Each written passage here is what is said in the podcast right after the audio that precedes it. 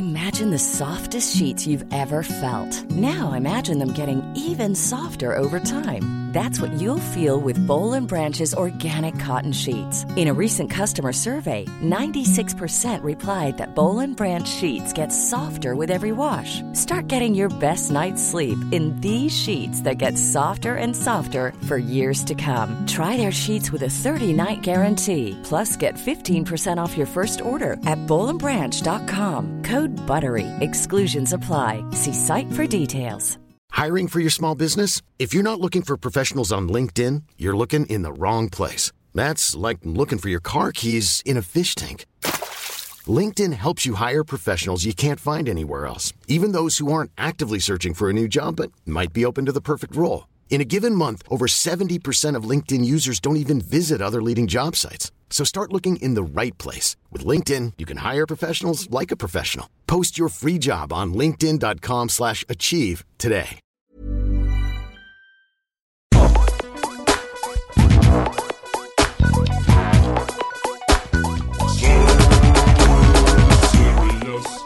Hi, what's up? Welcome to another episode of Serious Issues, a comic book podcast, the official podcast of King's Comics in Sydney. My name is Andrew Levins. My name's Siobhan Coombs. Every week we read all the comics, and goddamn, do we have a big show for you this week. Goodness week. gracious, there are a lot of comics this week, guys. Yeah, we read. I think we've got about over 50, uh, well over 50 comics to review in this episode. Plus, we have some very exciting news. Plus, a drastic change to one of our most beloved segments. Oh my god. Are you guys prepared? Uh, Probably not. So we should ad- address the news first. Yeah. Um, first of all, I want to say that I reckon this is episode 53, and I think we've. I'm, I'll I'll do the final count after we read it, but I think we're going to review 53 comics in Whoa. this, in this episode. So hopefully that is I like wish an it was ongoing 52. thing. I know we, we had our 52nd episode last week. We didn't make one new 52 joke. Oh, that's really annoying. We're the Damn worst it. po- comic book podcast there is. But we're also the best. Because we got some very cool news. Um, so, friends of ours over at the Weekly Planet podcast uh, launched their own like podcasting network over the weekend. They had a big live event in Melbourne, and uh, they've launched a network called Planet Broadcasting, which you can find at planetbroadcasting.com. And uh, when you go on that website, you can click the Our Shows, and there's like 10 ish shows. 10. 10, not 10 ish, 10 shows.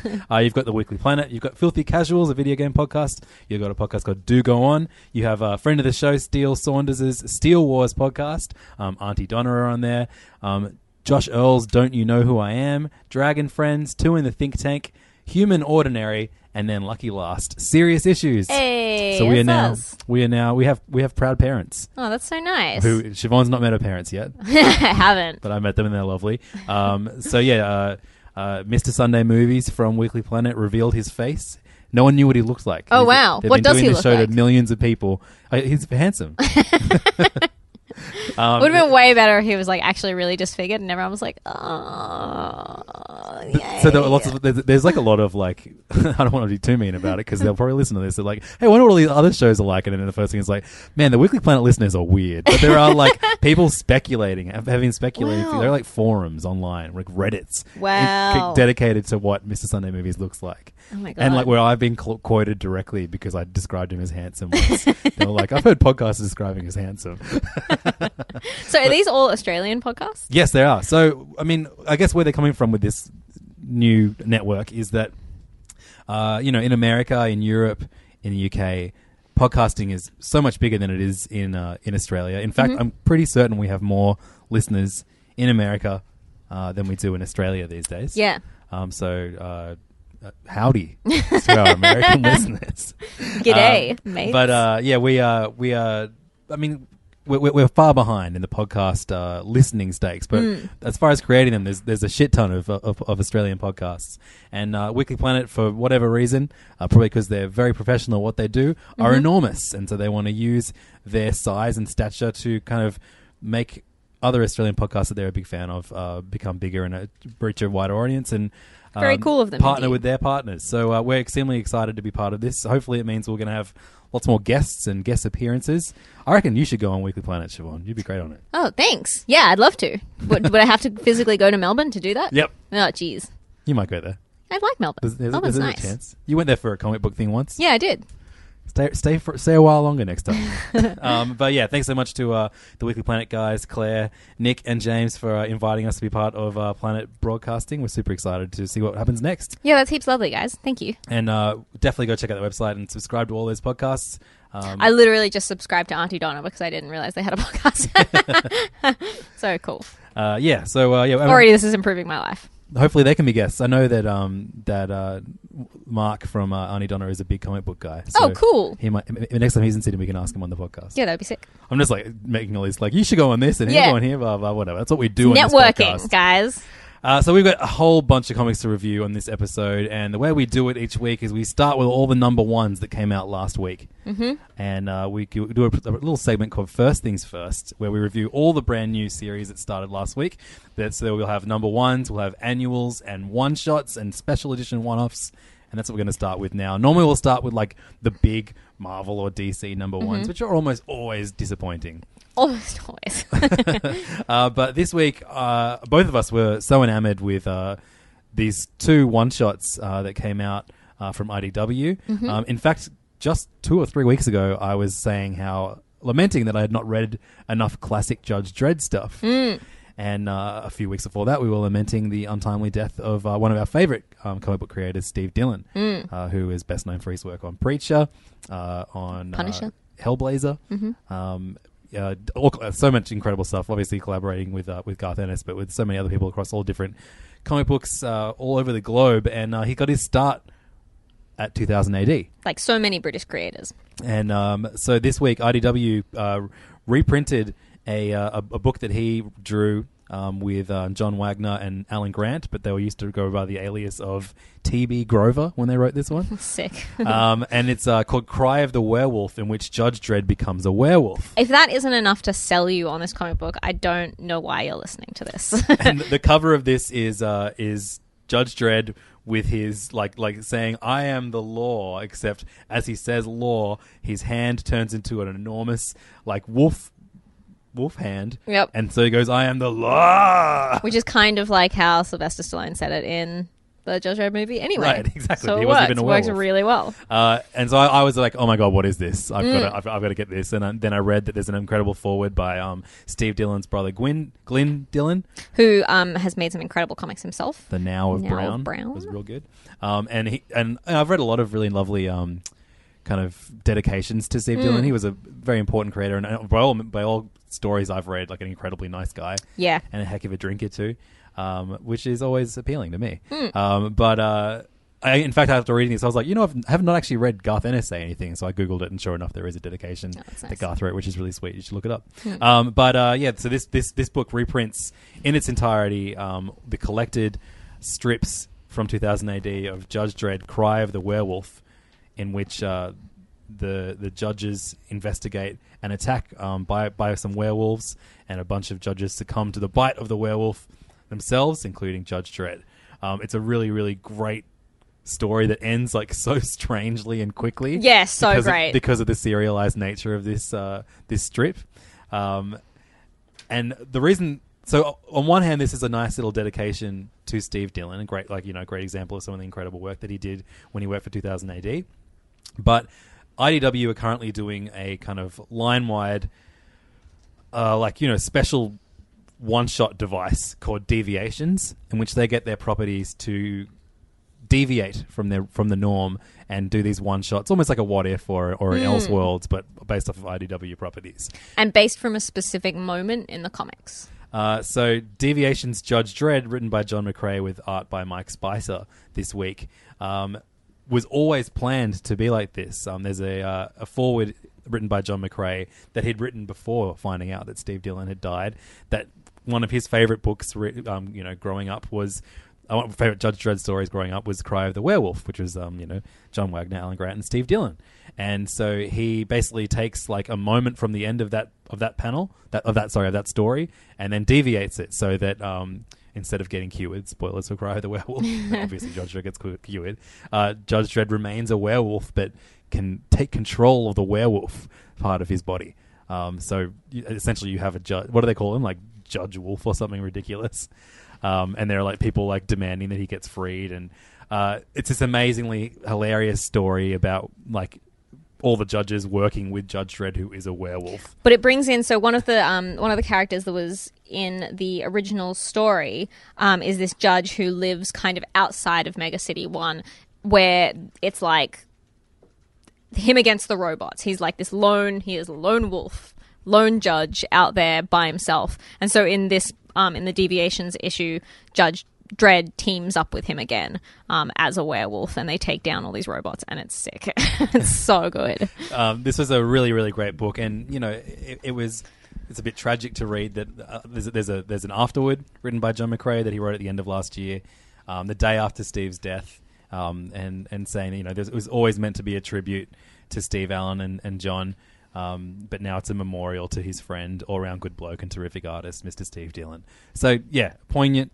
And, and, and just a just a great great two issues like an incredible Absolutely. two of the best things I read all week. Absolutely agreed. And it's one of those like I I am a big fan of Steve Dillon, and most of his work that I know is like uh, from when he developed a fairly distinctive style. And I think it's really interesting to read something um, like this book, which was much earlier in his career, where he hasn't quite developed that style, but it's still so clear what a like master storyteller he is. Like even on a slightly reduced scale and told in this serialized format it's so it's such like such brilliant work. And there's you know, like just geeking out at his brother geeking out on his favorite Yeah, panels rereading so this cute. book because I think there was quite an age gap between the two brothers and, and and so Glenn remembers going to visit Steve while he was drawing this and being so envious of his brother's life and wanting really wanting to have the same life his brother had. It's because he really was sweet. 12 It's really sad. So, yeah. But it's a brilliant, brilliant book. Um, I highly recommend if your comic book shop uh, has these still on the shelves, snatch them up real fast.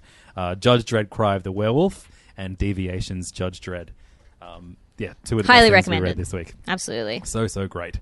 Uh, another book that I read this week, and number, another one of fifty, however many books we read this week that I read this week. Um, another, another number one, X-O Manowar, um, from Valiant, um, written by Matt Kindt with uh, Tomas Giorello and Diego Rodriguez. Um, this is uh, who is it? Robert Venditti. Vendetti. He did the long, the long, very long arc on uh, X-O Manowar when, when Valiant like you know came back Mm. however many years ago that was and that ended at some point last year i think i might be getting my valiant facts wrong so apologies to all diehard valiant fans I know nothing. I know nothing on this topic. hashtag valiant master race um, Do they really? yeah Oh wow, Um, that's really heavy. I don't like that. um, so uh, I mean, we, we always get people kind of pushing us to read more Valiant stuff. So it's And we great. should. It's great to get a jumping on point, and you know we're we're already massive Matt Kindt fans, so it was exciting Mm-hmm. to get something new from him uh, again this week. Uh, X-O Manowar. I I bought the first few issues when Valiant came back, but I was quite that just wasn't the kind of comic that I was uh, like into reading Mm. when it came out. So I. So I, I didn't really give it the chance it deserved. Now I read every comic, so it absolutely is. Everything gets a chance. Uh, and uh, I, this is a story that kind of you know you can tell that it, it's it's long after so many adventures for um, what's his name Aric or something like that whatever um, the X-O Manowar guy's name is um, I'll try and find his name at some point Aric It is cool Aric. Thanks, Jim. thanks Jim uh, Jim is one of the Jim is one of the special voices that lived in Siobhan's head that helps us out with answers sometimes. um, but uh, yeah, so Aric, aka X-O Manowar, you can tell this is coming like peeping in on him after he's had like a lifetime of of adventures. Um, and the X-O Manowar is like an armor that he wears over his body. It's blue and gold. If you've seen a Valiant poster, he's always like front and foremost in this colorful armor. But uh, the bulk of this book is him not in the armor, just trying to survive on the, on a planet that is not his own, and uh, dating a girl with a tail who does kinky stuff with her tail. Wouldn't you? Yeah, of course I would. um, and uh, he's recruited into war uh, against his will and against his, his, his partner's will. And he's seen as just cannon fodder, but they don't realize what a cool dude he is. So he fucking kills a bunch of dudes. But then, because he kills the dudes so good, he has to kill a bunch more. He gets recruited to kill a whole bunch more dudes. See, that's why you should never achieve, guys. Yeah, exactly. Just let yourself be cannon fodder and die. um, and uh, the last panel, this is uh, him calling his armor back around himself. I really like this issue. This is great. The This art, great. in particular, like Valiant have a pretty great, Mm. uh, you know, legacy of, of, of artists, particularly like ones with fantastic European and Spanish names. Yeah, I Um, was going to say this feels very Euro. Like it feels kind of 2000 AD esque Almost sci-fi heavy- almost. heavy metal. Yeah, Yeah, yeah, yeah. almost heavy metal, absolutely. Um, but yeah, really enjoyable, really solid first issue. Even if you don't know that much about the character, like that's such a great intro. Um, yeah, I really like, Well, yeah, recommend this. neither of us know much about Yeah, X Men geez. War, and, and this is this is a perfect jumping on point for us. I thought so. Yeah, I'm, I'm absolutely going to stick with this series. This is great. Yep, same, absolutely. Cool. Uh, we've got some more Valiant reviews coming later on in, in this little segment, but first, Iron Fist number one by Ed Brisson, um, Mike Perkins, and Andy Troy. Uh, this is a stark contrast to the Power Man and Iron Fist run that we rave about every month. They've decided to make this one be more in line with the boring Netflix series. and yes, I'm going to be harsher on this because I loved the David Walker um, and uh, Sanford Greene Power Man and Iron Fist run. Uh, and I know that it's ending really soon, so they can do this. But even if I wasn't already angry about that, I thought this book was real boring and just like not the kind of superhero tale that I enjoy. Yeah, look, I I didn't hate it, um, and I don't mind them taking a different, like doing a different take on the character. Like we've seen a bunch of different Iron Fists over the last couple of years, and there's a bunch of different ways in which he works. Um, this is more in line with the kind of like uh, the Kaare Kyle Andrews kind of um, version of the character from that Iron Fist series, the Immortal Iron Fist, or the But there was such a fun goofiness to that series. I yeah, thought that- totally. Like this is the problem. Like it's it's taking that kind of that vibe of Danny Rand, but not doing the most sophisticated story with it. Um, and he's losing his powers, yeah, and he's like old, and he's like a bit jaded, and he's over it, and the whole he's like the whole like kind of um it kind of reminds me of that cage miniseries that we had recently where like the whole crux of the story is like he can't find anyone to beat him so he needs to like go on this journey to find someone to beat. Except that Cage series was the best. yeah except that cage series was like totally the best. Um i quite liked i did quite like the art on this. I think that um mike perkins does a does a good job does a solid job it's pretty like but it is it is very like the colors are very muted yeah, it's I- dark I thought it's Mike Perkins is perfectly capable, but it just felt like house hou- house art. You know what I mean? Like, Yeah. there's no flair in this. It's just you know, it's competent work.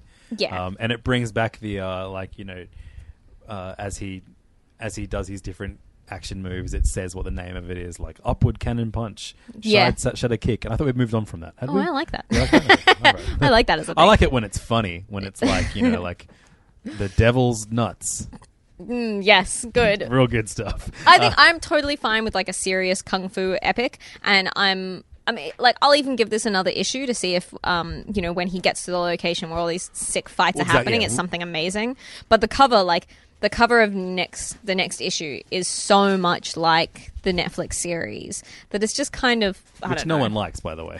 oh, I, I- okay, not, not that many people love. Yeah, I mean, I'm being too harsh. I'm sure people, considering they gave I'm us sure money. like- yeah, Uh, but no, look, you know what? The last page of this of this comic definitely um, gives me hope for how much fun it could potentially be in the future. Yeah. 'cause it- absolutely. It, does bring that mystical element. If this is just him, like, kind of just beating up dudes around the world, yeah. um, yeah, uh, th- this, this used to be dull, but instead it looks like he's going to he's going to go back to his mystical roots, which, Yeah. which could be very fun. Could be fun. It isn't yet, but it could be fun. Fingers crossed, fists crossed. Image put out two books this week, Siobhan. Mhm. Did you read them? Did sure you even did. know they were coming out? Remember when No. we said we were going to do that thing where we pre- predict uh, how well these new Image number ones each week were going to sell? oh yeah, Yeah, we, we forgot. we that. totally forgot to do we that. Did it like once. I predict that neither of these sold amazingly well, but reasonably well. that would be my pick. So the two books, uh, we got one by Ray Fawkes um, called Underwinter, and the other one is called The Magdalena by Tini Howard, Ryan Cady, Christian DiBari, and Mike Spicer. Two books with like kind of similar overarching themes, but like then could not be more different. Just like magic. They were both comics. with comics about magic. Uh, what do we want to talk about first? Um, let's talk about Magdalena. Why not? Okay, so Mag- the Magdalena is uh, the return of a property that I've never read before. Neither. It's a, it's a, It's um, a decades old property. It's a classic Top Cow, Top Cow image um, title, which usually to me says uh, tits. Yep, And I big old bobs. and I think that um, they're doing a pretty good job of getting like female creators on their kind of tits focused properties and trying to update them a bit um, and making them a bit more Less titty. palatable and accessible for a, Palatable boobs for a once. new a new generation of um, comic fans. And I quite liked this issue. Yeah, me too. The, the cover for me just looks like any other Top Cow book. I thought it was a really bland. I think it's just like the that bad, really dated logo and. Uh, the, the the image on the cover itself is fine, but it was like that, that like kind of like stark blue background. I was like, Yeah. oh boy, this doesn't look very good. But I was pleasantly surprised with uh, the insides. Yeah. Um, so this this character of the Magdalena was introduced in the Darkness, Okay. that very classic Top Cow book, Mm-hmm. um, and uh, this iteration of her, we see two iterations of her in this book. because the Magdalena is like a it's a role that is passed down from religious lady to religious lady and i think they did a really solid job in this of introducing like the most famous version of this character um, whose name i've forgotten who is uh, patience patience who is the magdalena but we see her kind of losing her powers um, very early on and it does a good job of kind of establishing that like while she is like these are faith-based characters. Um, she has split from the Vatican, and there's like all this crazy stuff. But they do. Tini Howard does an amazing job of um, getting all that across to a point where like you feel like you know the character. Like I felt like I understood exactly where that character was coming from and what what she was about in a fairly succinct amount of time. Um, and then we're introduced to this new character who's a kind of like metal loving post high school teen who which sounds horrible, but sounds bad. she's handled really well in this. Uh, Yeah. especially you know th- th- there are so many examples of books where like you know like angsty young person who likes music now has superpowers. Yes. what's gonna happen? And this was actually like pretty great. Yeah, actually, it's like kind of um, I feel like the like the Starman um Yes, kind of trope, that's- that's a great but done really well. Like done not as well as Starman, maybe. I don't know. That's the Hey, we're- big we're call, big call from in. the first issue. Um, First issue of Starman not that great. yeah, true. Does get like it gets immensely better very quickly though. Um, we're talking about the uh, James Robinson Starman run. Tony Hmm, classic. Harris, great stuff. Um, but yeah, I think I think they did a. I think I like this issue Yeah, me too. It was way more than I was expecting to. It was co-written by Tini Howard and Ryan Cady, um, and uh, I think they did. I think yeah, the, the, the writing and, and the art actually came together really well on this. The art is nothing like the cover. no. Um, the, the cover is this very polished, a lot more uh, boobacious uh, version of, of, of Magdalena that we see inside. In fact, she's yeah, yeah, She's much more of a you know straight up cool warrior in this. definitely. Where does her midriff? uh, that, that's hilarious. On the front cover, they've cut out like her midriff, and, Yeah. and then these big kind of like circles on her thighs. In her Look, thighs. it's very practical. But then as You soon as lose a lot see- of hate from that. You there. see the character, and she doesn't. That doesn't look like that at all. She's got Yes. a full body suit on. And this was also good because um, there was like a, a reasonable amount of like really horrifying stuff that happens in this comic. Like they didn't hold back from Yeah. um, really sort of gory, weird stuff going on. I liked it. Yeah, the, the, the horror themes were, were, were really good in this. Hmm. The uh, the cover to issue two is much more in line with what this series actually Yeah, is. that's so. Uh, I'm going to stick with this one for sure. Same. The Magdalena number Heaps one. enjoyable. Uh, it's always funny when you enjoy a Top Cow book, isn't it? It is, but it's, a, it's such a surprise. It's such a pleasure. Um, so Ray Fawkes, uh, best known for his work um, at DC, I guess, um, during uh, considerably more polish is the wrong word, but more kind of standard, regular cartooning than what he's done in this book, Underwinter. Um, most recently, we've read him in the Black Hammer annual, um, Right. And he has like you know, if you think Jeff Lemire and Dustin Nguyen are like you know sketchy. And Matt Kindt are like have like a sketchy quality to their art. Ray Fawkes goes that one level further, and there's a, there's like a there's a you know it, it's it's kind of kind of like David Mack covers from like the the early 2000s, but yeah, it, it- there's a painted quality to his to his art to his comic artwork. Um, some of it's extremely simple, simplified, um, and they see like line work, a lot of washed out watercolors, that kind of thing. It's an acquired taste. If this kind of this kind of cartooning isn't your style, you'll hate this. Yeah, totally. But um, I spent the first half of this book going, "What the hell is happening?" And then suddenly it clicks, and I realize what what, what, what basically it's, it's a it's a um, a string quartet um, being asked to perform at this like suspicious manor, Possibly weird sex party at a rich person's manor. and they have to play blind, blindfolded. The final page is one of the like most nuts best reveals in a comic I've read in ages. I really enjoyed this. Yeah, I don't think we need to say much more about the plot than this, but like, No. the, the kind of like he kind of jumps from character to character, and we learn these like small page or two each of like backstory and kind of Mm-hmm. what's inside their head, and it's kind of that, that's a, lot, a bit confusing to balance at first, but when the when the finally work we finally work out that they're a band that's Mm. about to do a performance, it all starts fitting into place. This was And a, it's going to go somewhere heaps weird. yeah, definitely. Uh, so this this is this is a little, little nice little surprise. Yeah, I really enjoyed it, and it was really weird to read those one after the other and have them be such different books coming out from Image, and both really enjoyable in different ways. So two great number ones from Image. We're going to try and read both of them, I guess. Yeah, absolutely, I will. Um, so we move over to Dark Horse now. Mm-hmm. Time for a disagreement over at Serious Issues, everybody. Rebels by Brian Wood, Andrea Mutti, uh, Lauren Affe, and Matt Taylor uh, through Dark Horse. Uh, this is the second series of Rebels, which is a historical epic of America's founding rebels. Um, the first series was like an eight eight issue series that was that dealt with the um, American War of Independence. Did you read that? No, I didn't. I always wanted to because I like that. that it's it basically it's it's a it's a historical fiction that Yeah. kind of makes up a story set around you know important events in history. And I love historical fiction, just Um, as a caveat. So th- that that's the, the first series was set in the 1770s and uh, was about Seth Abbott, um, who like you know was was someone who fought in the uh, the independent the the American War of Independence. Is that what it's called? I guess, yeah. Sure. uh, and now this this book um, takes takes place in the 1790s, and we see um, John Abbott, who is um, Seth's son, who is obsessed with boats. Um, Seems like on the spectrum. yeah, definitely. But this is about the formation of the American Navy. Um, and uh, I loved this so much. so I'm, I'm curious as to why you did not. I. I just didn't. I, it didn't. It didn't grab me. I don't know. Like maybe this is just a period in history that I don't find that fascinating. Um, I think it's always. I don't know. I don't know what I. I don't know what I wanted. I don't know what I expected from this comic. But I didn't love the art Right. so far. Just like the formation of a navy wasn't that thrilling to me. Without this book, without this, you don't get Village People's best song. You give it that way. That's a great point. I'm on board now. Um, yeah, I don't know. Like, I mean, what did what did you love about it? I guess I. Lo- I mean, I love.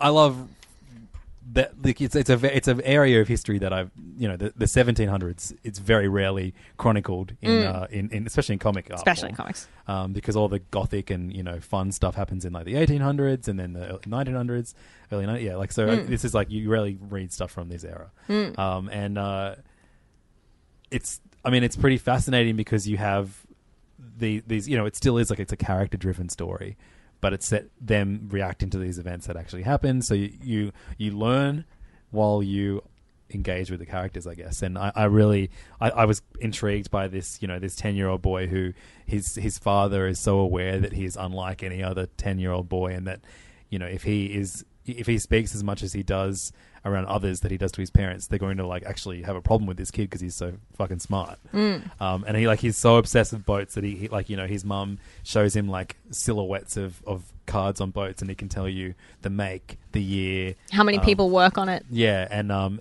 at one point, like escapes to start building his own boat. So um, this this kind of ends with him being enlisted in what will become the, the navy, I guess.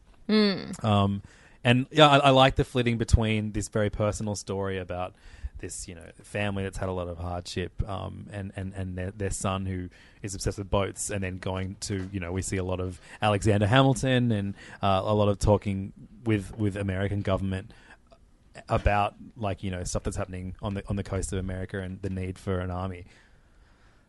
If I mean, like, look, if, if you rolled your eyes and looked at something else for the last minute that I was talking, this book's not for you. But there's something so appealing to that for me. Yeah, I think, and this could be like being really unfair of me, um, and it probably is. But I guess I don't find like a book.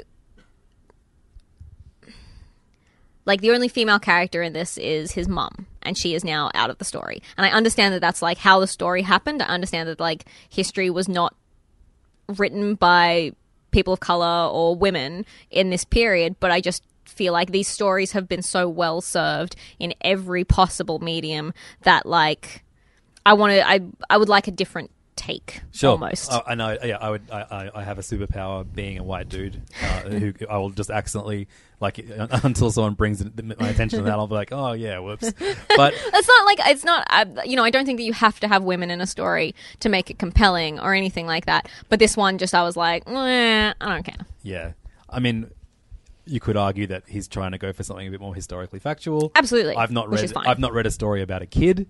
In Yeah. the, like who grows Yep. up in the in, in the in the navy, but But now he's an adult. If he'd gone into the Navy as like a super autistic kid and was like, I'm the autistic kid who will save the Navy and make a boat for you. Well, that so would be yeah, amazing. I mean, I, I want to know what this kid is like as an adult. So I'm, I'm, I'm, compelled to definitely not only to read the rest of this series, but I actually want to read the first Rebels too. Hmm. Um, I am interested. his mother comes across as a, like a very strong character. yeah, absolutely. Um, but yeah, you're right. She's out of it now. Or may, may- we might check in with her. We don't. I don't know.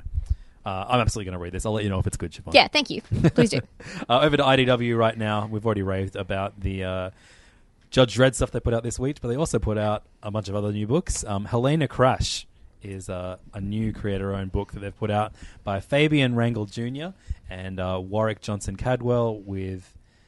Uh, that's about it. That's all. That's who. That's a creative team. um, and uh, why don't you tell me what this one's about, Shinbone? So this is kind of like a um, future set um post well i guess i don't know if it's post it's not really post-apocalyptic just future set. So this is like an earth where now there's like a whole bunch of different um alien races living on the planet together. And this is a planet on which um coffee has been outlawed.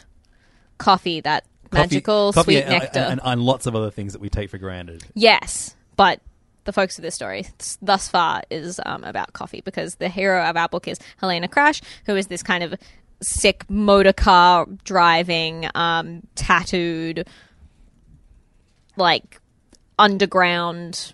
What's the word? Courier, kind Yes. of. So she basically gets coffee from underground sources and sells them on to um, various Underground figures. Yes. Um, I like this. I thought Yeah, it was a good. really I thought it was a really solid first issue, and it was really like. It seems like a silly concept, but it just worked really well. My, my main complaint from uh, the book Motor Crush, which has similarities to this over Hmm. at Image, was that the main character's name was not Motor Crush, but This the is the main book for character's you. name is Helena Crush. Yeah. Um, and basically, it ends with her this issue. Um, she takes some takes some coffee to a like really big wig underworld figure, and he's like, "I want you to do a bigger job for me, or I want you to." Does he, does he want? Oh yeah, she want. He wants the head of someone. Ooh, heavy. And Helena's like, "I don't do that. See you later." Um, but she's almost like I don't mer- think it's going to end there. It's like a mercenary courier who works for nobody. Yeah. But herself. Exactly. Um, uh, yeah, this was a really great, vibrant world, um, really fast paced. Um, you, you learn so much about everything very quickly. Yeah. Um, and uh, it was very well edited, I thought, too. Um, Absolutely. edited and the art's Sarah really Gaydos. like um, the action scenes are really really dynamic. It's really stylish. Like it has a really distinct look for the for this future city Mm-hmm. that I think is really um, solid and really well thought out. Yeah, the art was phenomenal too. Great, great, great, really simplified colors too. Reminded me a little bit of Headlopper. Yeah, there was a cool big like werewolf gangster guy. So many werewolves Yeah. this week. I loved it. All it. kinds of crazy She punches. well. She punches a guy who's like a puffer fish in the head, and his head puffs up. That was great. That's a great panel. And obviously, she knew that was going to happen. Obviously, you'd hope so. Um, also from IDW this week was um, a one shot. Uh, now, I don't know the full story about this, and in fact, I'm quite new to Tom Scioli in general because uh, I feel like the, the um, unless I've you know read stuff consequentially, um, like you know just uh, while reading other things. Um, is that is that the right term? Who knows? Who cares? Coincidentally, Oh yeah, yeah, I guess so. Um, I, I, I mean, unless I've come across him kind of accidentally, I don't think I've really taken notice of him until he started doing the backups in the back of um, of Shade, the Changing Girl, Yeah. for Young Animal. um, and I love his stuff. I love his really muted colors and throwback art and just bizarre lack of narrative um, coherence. So he did a um, a series for IDW called Transformers versus GI Joe, um, which was like like a ten issue miniseries, um, and uh, it was pretty well received and completely batshit all over the place. Um, he wrote it with a, a GI Joe writer though. Uh, before that, though, in order to get this job, they came across some work that he did for a book called Transformers versus GI Joe the movie. So it's the movie versions of both those franchises going against each other, and it's completely insane.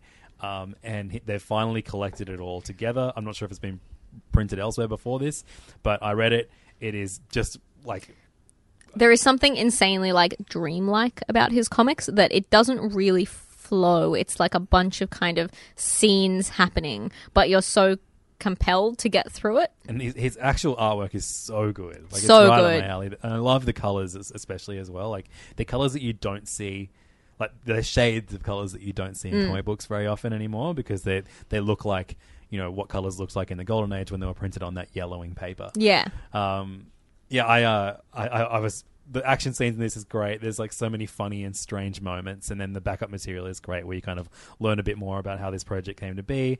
Um, there's some commentary, and then there's some in- initial sketches that uh, Tom Scioli did, and some cool pin-ups.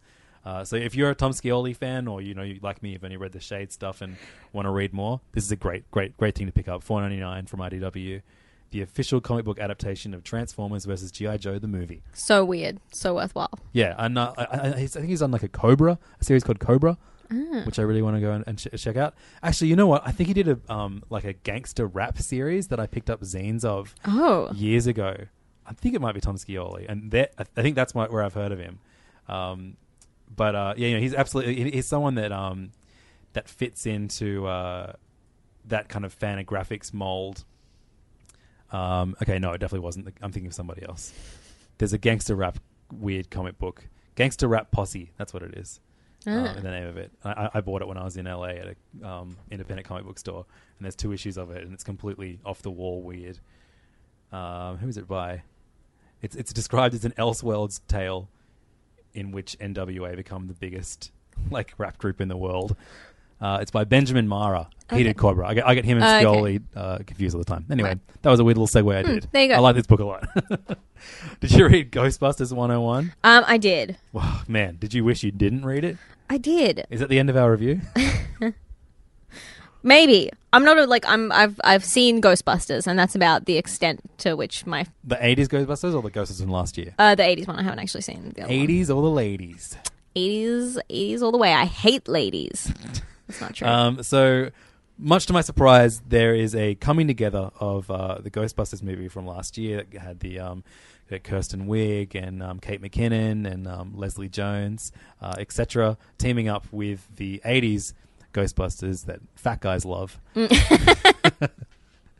Um, there was the critical reception, or like I guess critically, it was actually was received better than most Hmm. superhero movies last year. But you know, the fan reception to that movie was very toxic, Yeah. and so it's very surprising to see them put out a comic in which the two worlds come together and these characters supposedly interact.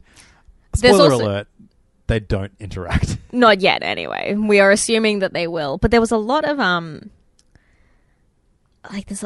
I don't know if these are all characters that come from the comics because there have been Ghostbusters comics for a long time. Mm. But there was a lot of like extra characters, and it took me ages just to read the like who everyone is page and try and That- get my head that's around. an ongoing it. theme in some of the comics we're about to review. Actually, there, Yeah. there was a lot of just like, oh man, like Yes. I don't, do we really need to remember all these characters' names? Um, I thought this was a really slow to read comic. I, mean, I guess if you're already a fan of the, the comic book franchise, you'll enjoy this. I, I think that's who this is for. didn't you know? connect with the art. I, I thought it was weird that the likenesses for all the girls was pretty bang on, but then none of the like the Dan Aykroyd one doesn't look like Dan Aykroyd It doesn't at look all. like Dan Aykroyd. Um, I would love it if it looked like Dan Aykroyd now. man, his cameo in the Ghostbusters movie from last year is so bad. oh, really? Yeah. Uh, does he So- just try so and sell you some vodka? Uh, no, at one point they try to get a cab, and uh, he goes like, "I don't go downtown, and I ain't afraid of no ghosts," and then drives off. It's so bad, so bad. Um, so yeah, this comic uh, is not one that I will be continuing. How about you, Shinbei? Uh, no, no, great not for me. Just not for me. fantastic. Uh, another Valiant book. I teased it earlier. It's a Zero issue, which kind of counts into first things first. Uh, Bloodshot Reborn Zero by Jeff Lemire, Renato Guedes, and Andrew Dalhouse. Um, this is less of a Zero issue and more of a wrap up of the storyline of Bloodshot USA. Yeah. So our criticism of it is almost invalid. Continue, Siobhan. I enjoyed it despite all that. It kind of like it, you know, it definitely puts you in the middle of like, oh, okay, there were all these other bloodshots, one of whom is like from the Vietnam War, one of whom looks like he's like a sort of 70s blaxploitation character, and one of whom is like a Soviet era exploitation character. Um, and then the regular bloodshot has knocked up his girlfriend, and he has a dog that's a bloodshot as well. And despite how like nuts and confusing that all sounds, I thought this was like a reasonably well told issue, and I enjoyed it, and I think the art's really good. Yeah, and it's a precursor for the next big uh, uh, Bloodshot book. Um, I'm not sure who the creative team on it is, but it is called Bloodshot Salvation. And it looks like they're going to skip straight away to Bloodshot having a little boy. Which I love. If there's one thing I love, it is a superhero um, hanging out with a small child. so we have that issue on to look forward to in a couple months' time. also, I love it because he's standing in the snow, um, no shirt on, and just with like a cape. That's what a good dad does. Absolutely. IT, The Secret World of Modern Banking by um, Scott McDaniel with um, Andy Owens and Teodoro Gonzalez, uh, created by Dimitrios Zaharakis. Um, this is uh, the most introductions to characters I've ever seen in one comic book. On one page, we are introduced to one, two, three, four, five, six, seven, eight, nine, ten, eleven different characters and their roles within this bank Yes. um, and uh, I kind of tried to get through this as breezily as I possibly could. There's some pretty offensive moments of uh, uh, of like stereotyping, Yeah. um, that I have not seen since the '90s, um, and uh, the story failed to grab me. It's about like a guy working in the IT department of a banking. Uh, of a bank, and uh, the bank's in bed with, with mobsters. There's someone trying to sneak in. I found this like I found this endearing because it tried so hard to make IT cool, and it seems like it's been written by someone as like a guys. We need more people doing IT. Go to uni because you could stop some mobsters from fucking up a bank as well. Um, That dude gets the shit beat out of him yeah, I know. don't want to be an IT guy. and he's got terrible facial hair, really poor facial oh, real, hair. real, real pencil thin all around the mouth. Yeah, it looks like he's like a ventriloquist dummy or something. um, yeah, this wasn't. This was confusing and not very good. I, I like this is right up my alley. I'm I'm anti big business. I'm anti banks. So like, this Is anti-banks? it seems like a corrupt bank. You know what I mean? um, but yeah, just heaps weird. They have so many cool nicknames for the IT guy whose name is Adonis. As if if you knew someone called Adonis, you wouldn't just call him that all the time in a mocking way. Um, Gareth from King's Comics is very good at um, kind of screenshotting the weirdest um, blurbs on the back of comic books. And so after uh, Sorry, that's really good. um, after the, on, on the back of this issue, there's like you know there's like there's a compliment. IT is a series that explores the corrupt world of the banking industry as it follows its protagonist, Evan, an information technological te- technology professional. What's already Also, a name- compliment, just a description. And his name isn't Evan. His name is Adonis. Oh, at some point it's Evan though. Oh, what? Um, but then it also has like in like a, a, a direct quote from CBR.com. Scott McDaniel announced as IT writer slash artist. That's not a like, pull we- quote, we, guys. knew that because it says his name on the front. I love it. I love that so much. Very weird. Adorable. Really endearing, but not effective. I don't think, guys. Um, Adonis. I can't even. Yeah, Evan Adonis. His name is. Ah. Yeah, there you go.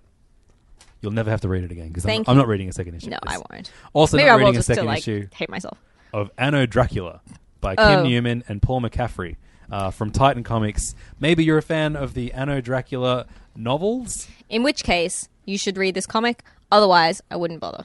This made no sense to me whatsoever. I know. I had to go back and check. Like it was one of those ones where I was flipping back and forward because they have the, you know, a introduction page for the four leading female members of that this book is about. But I constantly had to like flip back and forth between pages to make sure I was reading it right, to make sure that the people were who I thought they were. Like Okay, this is walk- an involved universe. I'll walk you through this comic. First page you open, and there are uh, four pictures of four women with a long paragraph describing who they are with their names. Then you turn the page, and we have a uh, an entry of the journal from Dr. Van Helsing, and he then introduces within his journal entry one, two, three, four, five characters who then go into war and aren't seen again in this issue. um, then we go to Soho in London, and we are introduced to the Council of the Seven Days, which is one, two, three, four, five, six different characters who are introduced to, and then a seventh on the next page. It, like I That's liked. and, and, and then we hit the middle of the of the comic. yeah, I think that the best thing about this is I quite liked the art. I think that the art is pretty good and like some good solid character work. Although the women do all have the same face, which does make it even more confusing, and why I had to keep skipping back and forth, even though some of them have glasses. There's one page where it suddenly switches to this much more stylized kind of art that reminded me a lot of Mm. um, Gabriel Rodriguez, who does Locke and Key. I loved that, but uh, no, the rest of it wasn't my thing. Uh, yeah, I won't be reading any more of this. Yeah, look, I think this is this is just one of those ones that like we aren't properly equipped to do a proper review of it because we haven't read the full novel series that it's based on. Anno Dracula, more like uh, no Dracula. Oh, nice. Thanks, everybody. That's at Levdog on Twitter. um, and finally, I read uh, a book that was handed to uh, the staff at King's Comics. What's that address again? If 310 Pitt Street. we can find any of the comics that we talk about over at King's Comics, and you can maybe find a copy of this too. Um, uh, uh, an artist from Canada who's uh, on a holiday in Sydney at the moment handed over a few copies of his comic book, The Last Paper Route, um, from a uh, a a publisher called Decent Comics, which I assume is also his publisher. Um, and uh, yeah, we have uh, so it's Sean Jordan, Alex Kennedy uh, on story with art on this one by Dave Howlett. This is the last paper out one, and I read most of two as well. Um, and it is like a fun kind of like '80s attitude filled uh, book about like an action comic about two guys who are on, have a paper route and like deliver papers for a living, but then they uncover like a whole bunch of weird crime, and there's like a bunch of like weird passengers under the ground and fun people they look up to and car chases. Um, it's goofy fun. It's pretty well done. Black and white art. Um, pretty competent. And uh, yeah, I, I, I got a kick out of reading this. It was pretty fun. Nice. So you can find uh, this, I guess if you look up Decent Comics, decentcomics at gmail.com is uh, who you email if you want to check out a comic called The Last Paper Route. Um, I thought this was really fun. The backup, they have a backup called uh, Grandpa Funny Book, which is like this funny kind of like Stan Lee riff that they do. Oh, It's pretty great. Um, so yeah, uh, always if you're in Sydney, drop your comics off to kingscomics.com and tell tell them to give them to me and Siobhan, and we'll, we'll read them and talk about it on the show. Yes, Or just email us serious issues at kingscomics.com. absolutely. So that is a very long edition of uh, First Things First. We're already 45 minutes into the show. Jeez, Siobhan. guys. But I could not be more excited for the next rest of the show because uh, we used to have a very for the last 52 52-ish episodes we've uh, we've played a very popular game called Flip a Coin for Marvel or DC in which we flip a coin and that decides whether we'll review Marvel or DC next. Last week we had the uh, realization that we love reviewing image books the most. And why make us wait for that every every single week? So we thought we should be called Flip a Coin for Marvel, DC, and Image. Problem being there is uh, the, the coins don't have three sides. It's a huge problem. So I put it to the Serious Issues Facebook group, which you can join by heading to facebook.com slash group slash Serious Issues Podcast. What the heck should we do? Is there such thing as a three-sided die? Turns out there is, but they don't have it in stock at Games Paradise across the road from uh, King's Comics. So I bought a regular six-sided die, Siobhan. And so now this beloved segment is going to be called uh, Roll the Dice for Image, Marvel, and DC. It's just as catchy. so if you've got a real problem with that, let us know at the uh, various social media accounts we can be found at. Uh, but uh, I guess one to two, if I roll it, is Image. Three to four is Marvel, and five to six is DC. Sound good? Perfect. All right, I'm I gonna love roll. I'm gonna roll this. You can roll it next week. All right. Three. I can't remember what that was. Marvel. Marvel. All right, we're gonna review Marvel first, and then we're gonna review six DC, and then fucking Image last. Damn it! I hate this system. This is the worst. The Worst. Anyway, let's review Marvel. All right. um, should we start with the good, or should we start with the bad? Get it over and done, nice and quick, and then just revel in the good stuff. Um, yeah, that sounds good. Um, oh, but I want to talk about Thor. All right, then let's just talk about Thor. We got the fifth issue of The Unworthy Thor from Jason Aaron and Oliver Coipel, uh, with a few fill-in artists Kim Jacinto and Pascal Alix, uh, plus colors by Matt Lopez and da- J. David Ramos. Um, this was the uh, like the mini series that told us why Thor was not worthy at the end of Original Sin, and uh, instead of being this, you know, massive like thing that he was told that kind of you know made him like you know Nick, Nick Fury whispers something in, in his ear at the end of Original Sin, and, and suddenly he's not worthy, and that's how we get Jane Foster as Thor now. Um, I thought, you know, I, I guess I was expecting it to be like this epic, like oh my god moment, but instead it's like this very personal um, secret that's t- that's told to him that makes him realize that he does not see himself as worthy, and uh, there is a lot going on in this book, but I thought at the at its core, I loved that. I loved how personal it was. I loved how it ties into the very first issue of uh, Jason Aaron's Thor run with Gorr, um, and uh, I just thought this was this is how you do like a, a mini event. Yeah, absolutely. I think that like th- there was a bit like I I liked it as well, and I thought that that was like they couldn't have really done anything else with that secret. You know, like it, if it was something more world shattering, I think it wouldn't have been as effective. Well, yeah. So and, uh, so Marvel are great at not being as effective usually. So I was expecting that. Yeah, yeah, yeah. Like I never really thought that it was going to be something that Like huge. you're a scroll. Yeah. um, but yeah, this was like this was a really nice finish to this series. It's set up a whole bunch of really great stuff to happen in the Thor universe um, coming up. I really liked the new team up of um, like we find out who the Asgardian voice that's been um, talking to Thanos is, um, which doesn't really fit in with the whole Thanos is dying story arc. But what are you going to do? Continuity, guys. Um, but that I mean, uh, spoilers, guys. But that's um, Hela, yeah. Hela, Hela, who is Queen gonna- of Niflheim. and she's going to be the main the main bad guy in uh, Thor um, Ragnarok when it comes out this year. Yeah, Cate Blanchett looks like unrecognizable and amazing. anyway, and then because she's pretty much like death, kind of, and so then she and Thanos make out, which was great. Um, Also, how funny is Niflheim as a place? yeah. Sounds silly. Hilarious. I, I also love that this end, this book ended uh, with Thor partaking in uh, my favorite Thor activity, which is drinking an insane amount of booze. Yeah, Like he's like he really feels like he's earned it. like that's this is the only thing that needs to be done is drinking. Um, and I am excited to see who the uh, whoever the hell the ultimate Thor is going to be. yeah, War Thor, great. Do you Great it's going to be a concept. character that we already know or someone brand new? I think it's going to be someone we already know. Okay, that'll be fun. Um, yeah, I, I really enjoyed uh, Beta Ray Bill in this as well. and I hope he sticks around for the Thor comics too. Yeah, same. Uh, Jason Aaron's Thor comics, far and away the best thing Marvel have been doing the last few years. That's a big call. I mean, what what would you say is better than it overall? Like as a whole, like we go right back to like I think that was like one of the very first Marvel Now books was his Thor. Yeah, run. like as a, as a continuous run, it's been like consistently excellent. But like we've had the Vision, we've had other like amazing books yeah, know, come but, through. but I mean, like for that long period of time. you just want to always say things are the best, and I refuse to say it. It's good. It's excellent. It's very, very good. I love it. It's the best. Siobhan told me earlier before we hit record. Uh, what else should we review? You, want you can you can pick the next one, Siobhan. Um, you know what I thought was a really great issue this week, Was and it great or was it the best?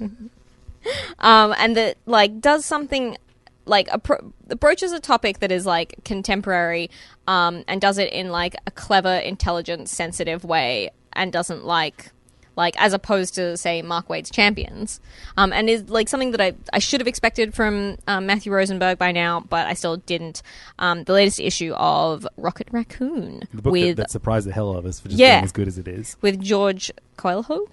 Coelho? Coelho.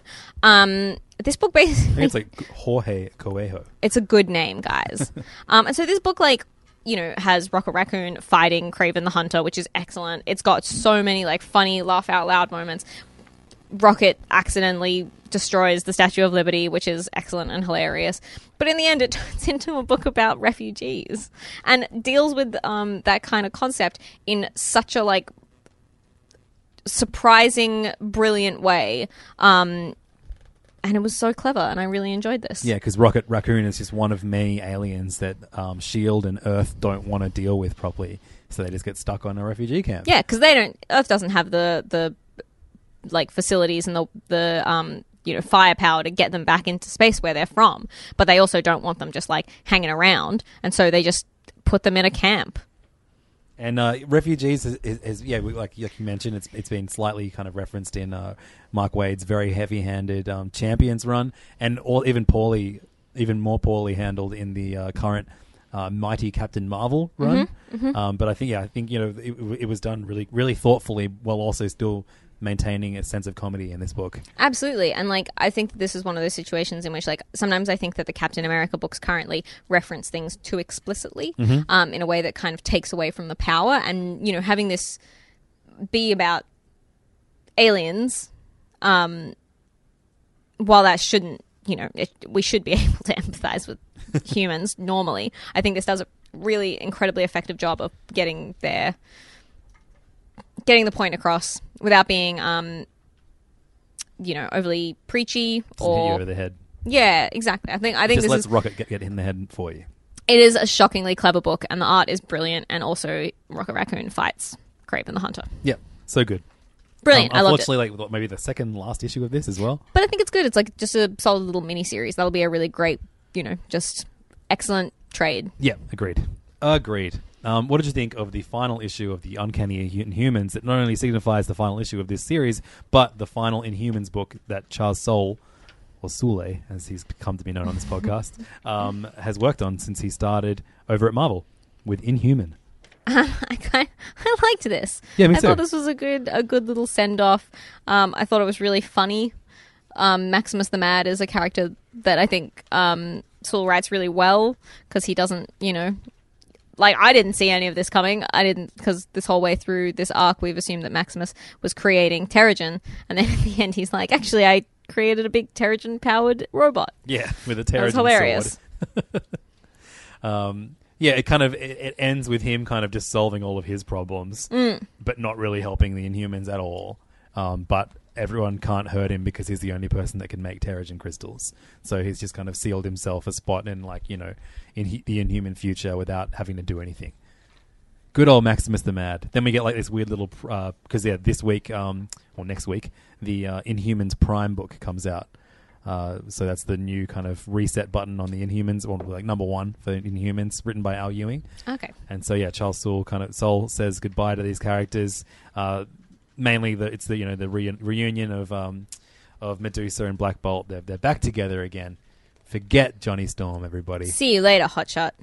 Um, and we kind of see them looking back on what an insane year they've had since they've been written by Charles Soule.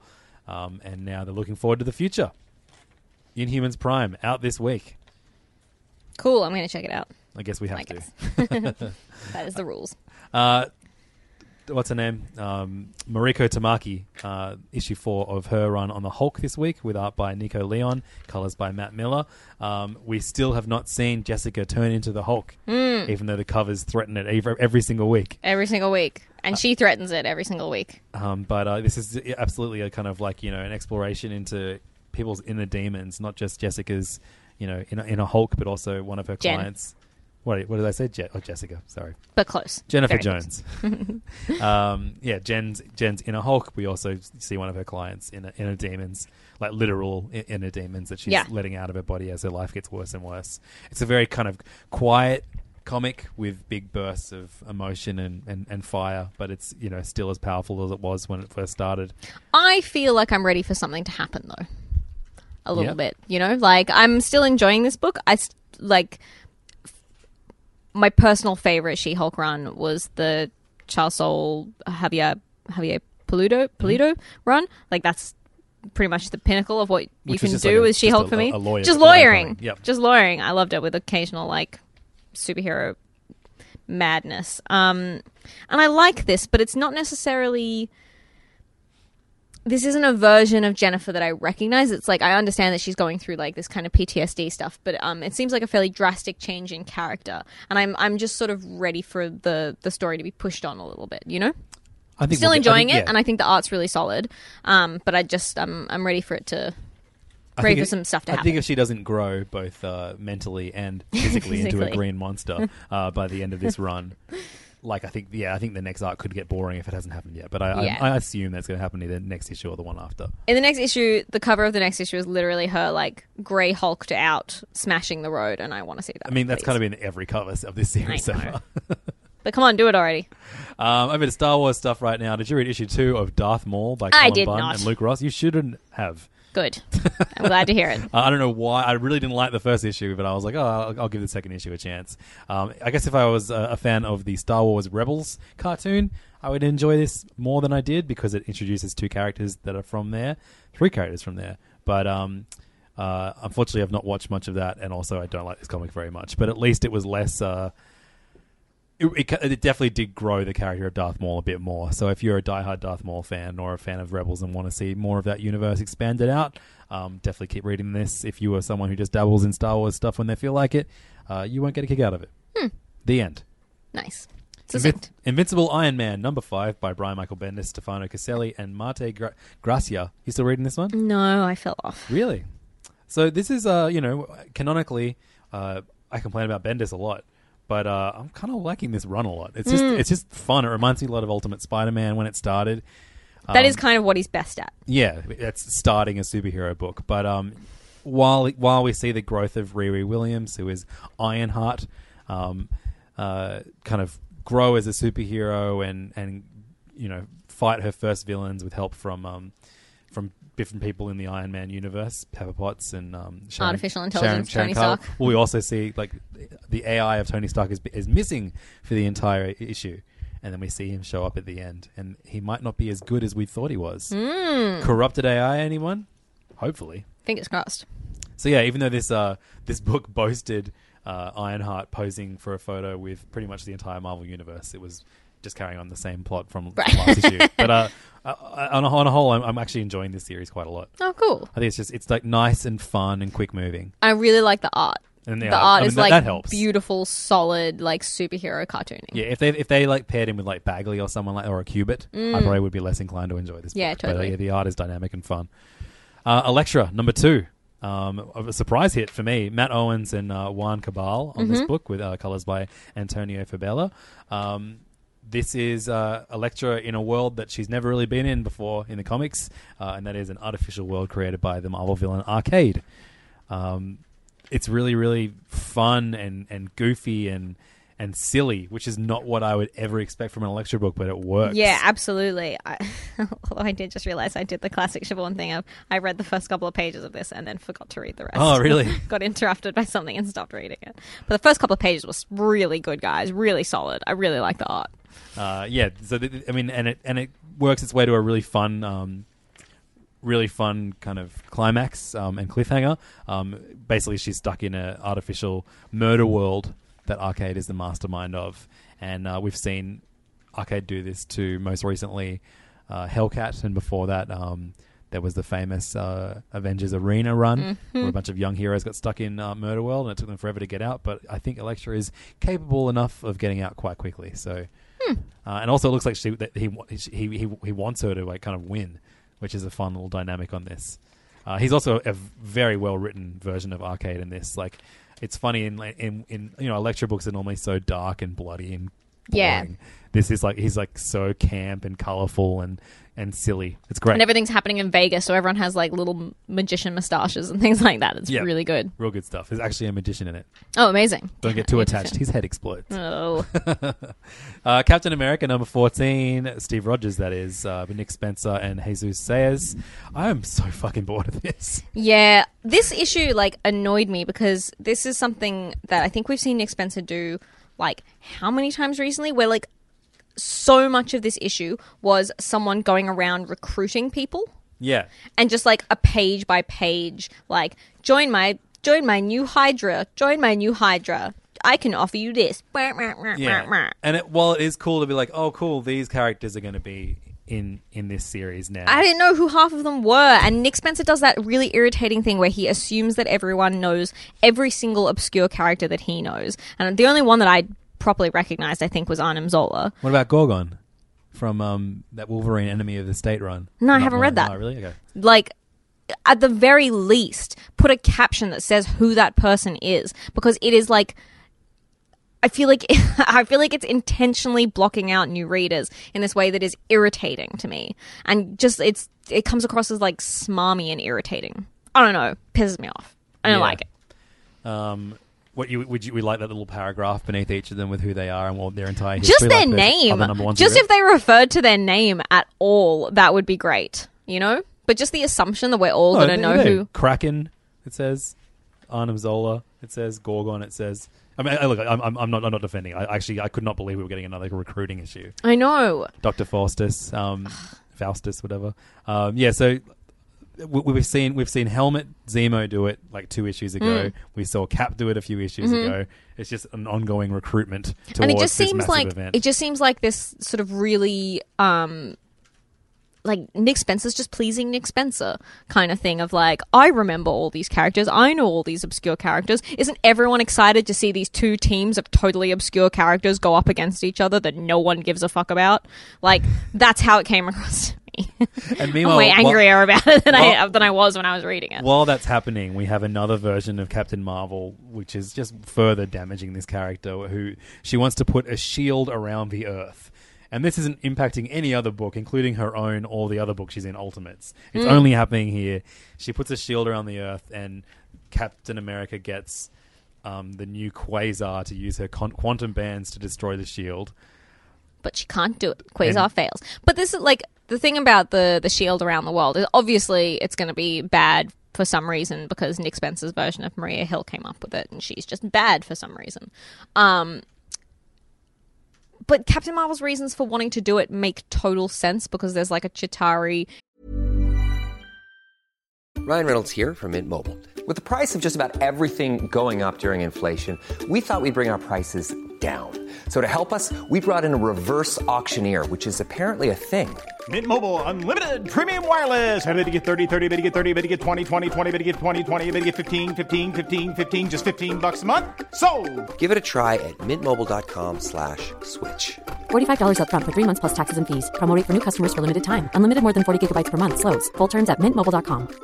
You should celebrate yourself every day, but some days you should celebrate with jewelry. Whether you want to commemorate an unforgettable moment or just bring some added sparkle to your collection, Blue Nile can offer you expert guidance and a wide assortment of jewelry of the highest quality at the best price. Go to BlueNile.com today and experience the ease and convenience of shopping Blue Nile, the original online jeweler since 1999. That's BlueNile.com. BlueNile.com. Ever catch yourself eating the same flavorless dinner three days in a row? Dreaming of something better? Well, HelloFresh is your guilt-free dream come true, baby. It's me, Keke Palmer. Let's wake up those taste buds with hot, juicy pecan-crusted chicken or garlic butter shrimp scampi. Mm. Hello Fresh. Stop dreaming of all the delicious possibilities and dig in at HelloFresh.com. Let's get this dinner party started.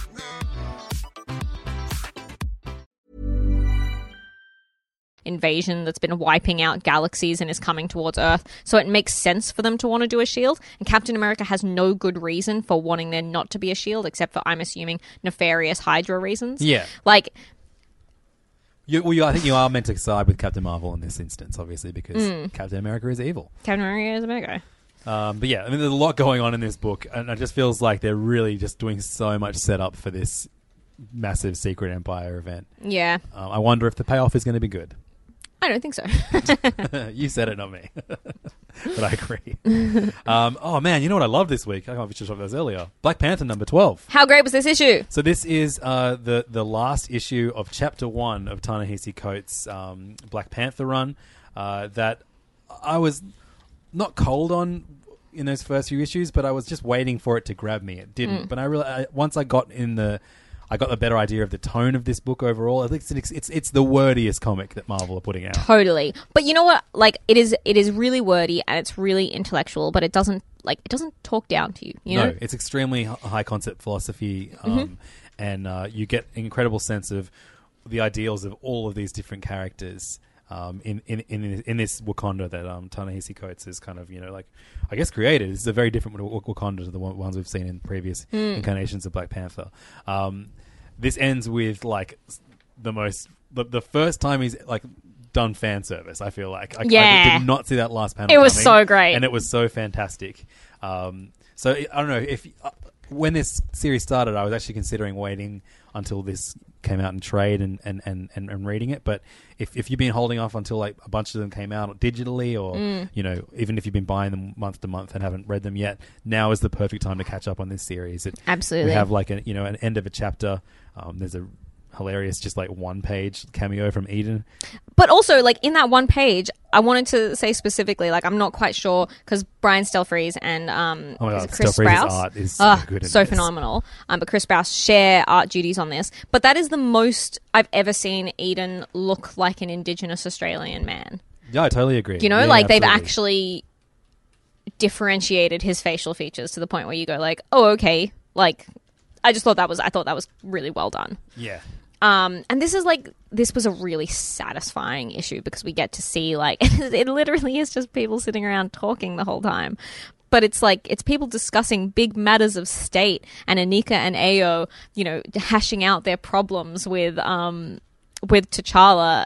Uh, it's so clever, such a clever book. I totally agree. Um, so and and I thought this would be like now they're going to have a hiatus, but no. Issue thirteen is coming out next month. Uh, the, the crew the crew starts very soon, and um, the World of Wakanda book returns um, in a few weeks too. So It's so good, guys. I'm so happy. there's no shortage of great Black Panther. And that last coming out. page is so funny. Just even the way that like T'Challa is standing as he presents himself to this mystery figure is uh, so Read this book so we can Read talk it. about the, the the last page at some point in the future. It's so so good. I It made me giggle. So I happy with this. Um, Moon Girl and Devil Dinosaur number seventeen, another very fun book. Um, uh, include which which features a character, uh, features the character that we were talking about on that final page. Oh yeah, I won't absolutely. say their name. Um, but uh, this is um, Moon Girl teaming up with the X Men um, to track down Doctor Doom at some point in time. And this is like this is a really solid um X-Men team. Like they just took some of the best X-Men characters. So we've got like Colossus, Forge, Storm, Old Man Logan version of Wolverine. Given, granted, but And Wolverine Nightcrawler. and Nightcrawler. And they go back to a mall in the 80s, which is just like every amazing X-Men comic of all time. I loved it. the this is probably the best looking issue of Moon Moon Girl I've seen in a while as well. Like the, I mean, it always looks good, but the the art and colors in this just really popped. They 'cause really get to let loose. yeah, 'cause the eighties, the eighties is, is absolutely where this this book should be set. I think. and they go back into all of the like all of the um classic 80s X-Men costumes and just Devil Dinosaur they've given such a like hilarious personality to him um just like physically the way that he kind of moves himself almost like he's like a big cat who is a bit embarrassed of how big he is like it's just it's so clever it's so good I love also, it. he and Wolverine team up for a fastball special, yeah like amazing which I love which this. could have only been better if Wolverine somehow threw Devil Dinosaur. But Yeah. it can't happen.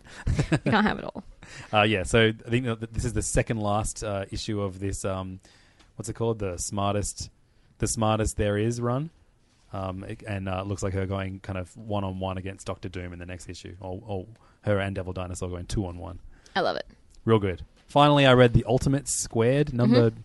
number 5 Um, by Al Ewing and Travel Foreman, and uh, I was I was getting pretty cold in this comic um, with the last issue, but this one won me back over um, with all the all the bizarre space shit that's going on, plus uh, Yeah. some actual progress. When, instead of just like you know one one superhero team fighting another superhero team, they realize the the bigger things at stake, and uh, we learn a lot about this guy Phil Phil Vogt, Mm. um, which I which I enjoy quite a lot. Yeah, I think that this kind of combines elements of um, things that I really love, like kind of superhero government agencies like Checkmate that have to oversee things, and then um, kind of insane high concept space stuff that deals with kind of lords of chaos and it, it doesn't feel like an especially marvel book to me like there's something very kind of dc about Yeah, a- lot of those actually, yeah. concepts um, but I really like this. I think it's really different and weird and enjoyable. A solid issue. Yeah, of the uh, two books that um, Al Ewing is doing for Marvel at the moment, although he's he's, he's doing Inhumans Prime this Mm. week too, but uh, Ultimates and USA Avengers is definitely my favorite of the two at the moment. But Yeah. I kind of flitted between that and New Avengers, this and New Avengers when it was coming out, so who knows what it'll be in a couple months. Those are all our Marvel reviews. Whew. You guys still with us? We have to do DC next, don't we? Yeah. So, all right, biggest problem with DC this week. I'm going to try and find the issues before I uh, talk about them. Well, okay, one. Okay, so, so there were one, two, three books that spoiled the final page on the cover this week. Like, Oh. so like the big reveal of Hal Jordan and the Oh, Green Lantern yeah. Corps Yeah. is that um, Kyle Rayner gets his Green Lantern costume back. He's a Green Lantern now. But the front cover is Kyle Kyle Rayner in his Green Lantern costume saying, "So, what you think?" Yeah, yeah, that's a really good point. Um, the final page of Suicide Squad this week, uh, Harley Quinn got shot. Oh no. The front cover is her shot with blood leaking out of her chest. I bet she's dead forever, guys. Uh, no, she's not dead. She's just shot.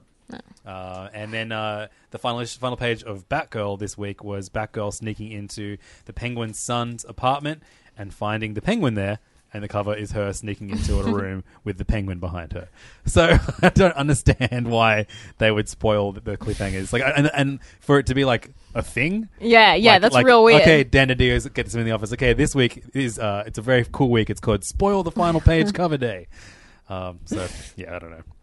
That was a weird thing. Um, Um, do you want to talk about either of those three books before we move on to the other ones? Yeah, well, uh, Green. I, I liked Hal Jordan, the Green Lantern Corps. Yeah, I'm me kind too. of like I'm. I'm glad Kyle is just a um, Green Lantern again. Yeah, get rid of all the White colors. lanterns Just suck. green and yellow. That's yeah, fine. that's, enough. fine. That's plenty. And I really like the um conclusion of the Guy Gardner Arkillo kind of stuff. I think that's really fun that they're gonna like hopefully be a team. I thought that was um really solid. Yeah, I loved him kind of like confiding in him almost. Yeah. That was really great after him beating the shit out of him last time. But yeah, it looks like the blue lanterns are like going, um, and it looks like the the yellow lanterns are becoming greens. Reds are stuck on Earth. They- We might actually only get greens. That could be great. That would be kind Death of to all colors. That would be nice. I would like that. Um, If only. But uh, yeah, th- th- this is great. You know, th- it definitely feels like a core comic. There's so many different characters that they're balancing within the, in the Green Lantern Corps at the moment. Um, not only did this tie into a few other comics that came out through DC this week um, because of the weird spoiler on the front for the back, um, this also tied into DC Rebirth. Um, in that Doctor Manhattan or someone from the Watchmen universe is controlling uh, this unit, this world. Doctor Oz. I Dr. wonder Oz. who that could be. Uh, and at one point, uh, when when Kyle Rayner is trying to bring back the Blue Lanterns or whatever, um, it cuts to like a bunch of different people, like as as his ring kind of fragments out and breaks. Um, we we go to a dimension beyond space time, and we see Doctor Oz saying so many questions. So many questions. Yeah, we'll, we'll check in with Doctor Oz throughout other books, but yeah, Hal Jordan and the Green Lantern Corps was a good one this week. Yeah, I enjoyed that. Batgirl number nine by Hope Larson and uh, someone Wild Goose. I love that last name. It's a good name. Chris Wild Goose um, continued her kind of uh, is she or is she not going to date? Um, The Penguin's illegitimate son. and uh, Woke Larson uh, added a few more uh, very contemporary issues for Batgirl to uh, to deal with. Uh, she has a, her, two of her best friends uh, trying to become surrogate parents. Um, and uh, she had to give relationship advice for that. I liked the inclusion of like, hey kids, sometimes free downloadable games are actually for companies that are trying to just um, store all your data and true. sell it to companies. Like, as this is a book, I would like I would say that this book is largely an all ages one. Like, this is a solid one to give to kids. Yeah, I you totally know? agree with you. Yeah. Um, and I enjoyed that. Uh, I like it. I like it's silly. It's very silly, and it is a bit like issues, guys. But I don't think that's a bad thing. Um, and I thought this was pretty good fun. Yeah, I think I prefer um, Hope Larson's all ages writing when she's writing an all out all ages book like Goldie Vance, though. Yeah, yeah, totally. Um, I just just because I guess I already have an expectation of what Barbara Gordon is like, and sometimes like she'll say things that I kind of see as being out of character for her. And this Babs is a bit of a killjoy. And I think she always is. Because she's she? a bit of a, like a straighty 180, I'm a librarian. You know? Right. But she was like a sexy wheelchair lady. For yeah, when she was in a wheelchair, she was heaps cooler. Um, there's a there's a ridiculous. I think it was in like the battle for the cowl. Mm. Um, and there, I I think I bought the the trade of that has like this ridiculous pinup of Babs in a wheelchair in the shower. Which I just found so weirdly like tasteless is the wrong word. Yeah, like- just heaps weird, like guys. everyone else gets a pinup. Why? Yeah, you? Yeah, just, like, absolutely. very very weird. Anyway, I love it. um, so it looks like uh, Batgirl having a discussion with the Penguin in the next issue of this. Fun. I wonder if Having a discussion. I wonder if they're going to talk about apps. I hope so. Um, and Suicide this the Suicide Squad, Suicide Squad, Suicide Squad this week. It's still kind of carrying on the aftermath of the Justice League versus Suicide Squad with Squad with Rustam um, uh, and Amanda Waller may or may not be dead. Plus, one of the newer members of Suicide Squad has been shot by um, uh, well, uh, injured by um, Captain Boomerang. He's feeling remorse for that. Uh, Who's doing the art on this? so it's half done by Romita Jr. Yeah. Which I don't love. But then there's backup, which actually is just part two of the same story. so it's, it's bizarre how they've formatted it like this. Is by Eddy Barrows. Oh, okay. Who we loved on Detective, and so Yeah. it's good to see him show up here. Hmm. Um, yeah, it's this is a fun fun run. Like it's just It's just non-stop move. It just moves very, very quickly. There are dumb jokes and moments, but uh, it's fun. Which is, I guess, what what what the Mm. movie the movie failed at doing. Yeah. So the, the, the- it's good that the comic is doing that. Hmm. Teen Titans number six, The Rise of Aqualad, Part One. Do you are you an Aqualad fan, Siobhan? I am. This version of Aqualad, especially, I was disappointed when he didn't really get a good run when they sort of decided he didn't exist in the new 52. So I mostly know this iteration of Aqualad from Young Justice. Young Justice! I the, love uh, that the show. cartoon series. Um, has he appeared in comics like this? Yeah, he he appeared very briefly in like pre New Fifty Two comics, um, but then the New Fifty Two happened, and they just like didn't use him for some reason. Right. And I thought they would like developing him in a really interesting way in the comics, and I was disappointed.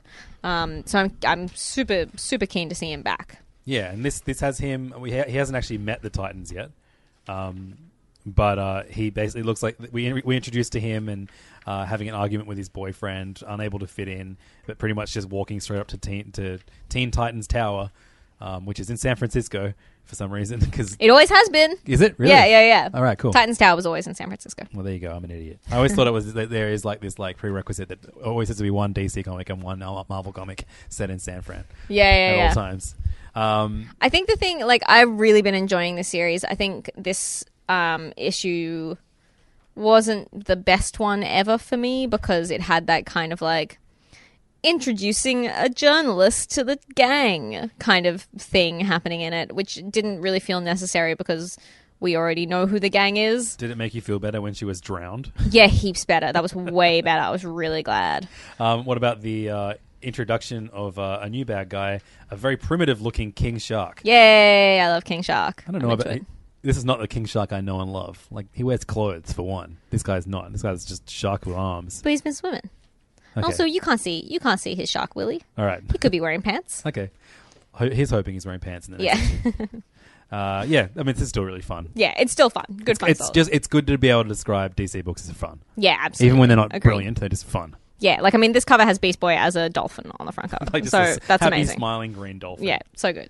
Uh, the Flash, number 19, um, Sins of the Father, Part 2, um, by Joshua Williamson, Jesus Merino, and Carmen Di Gian Domenico.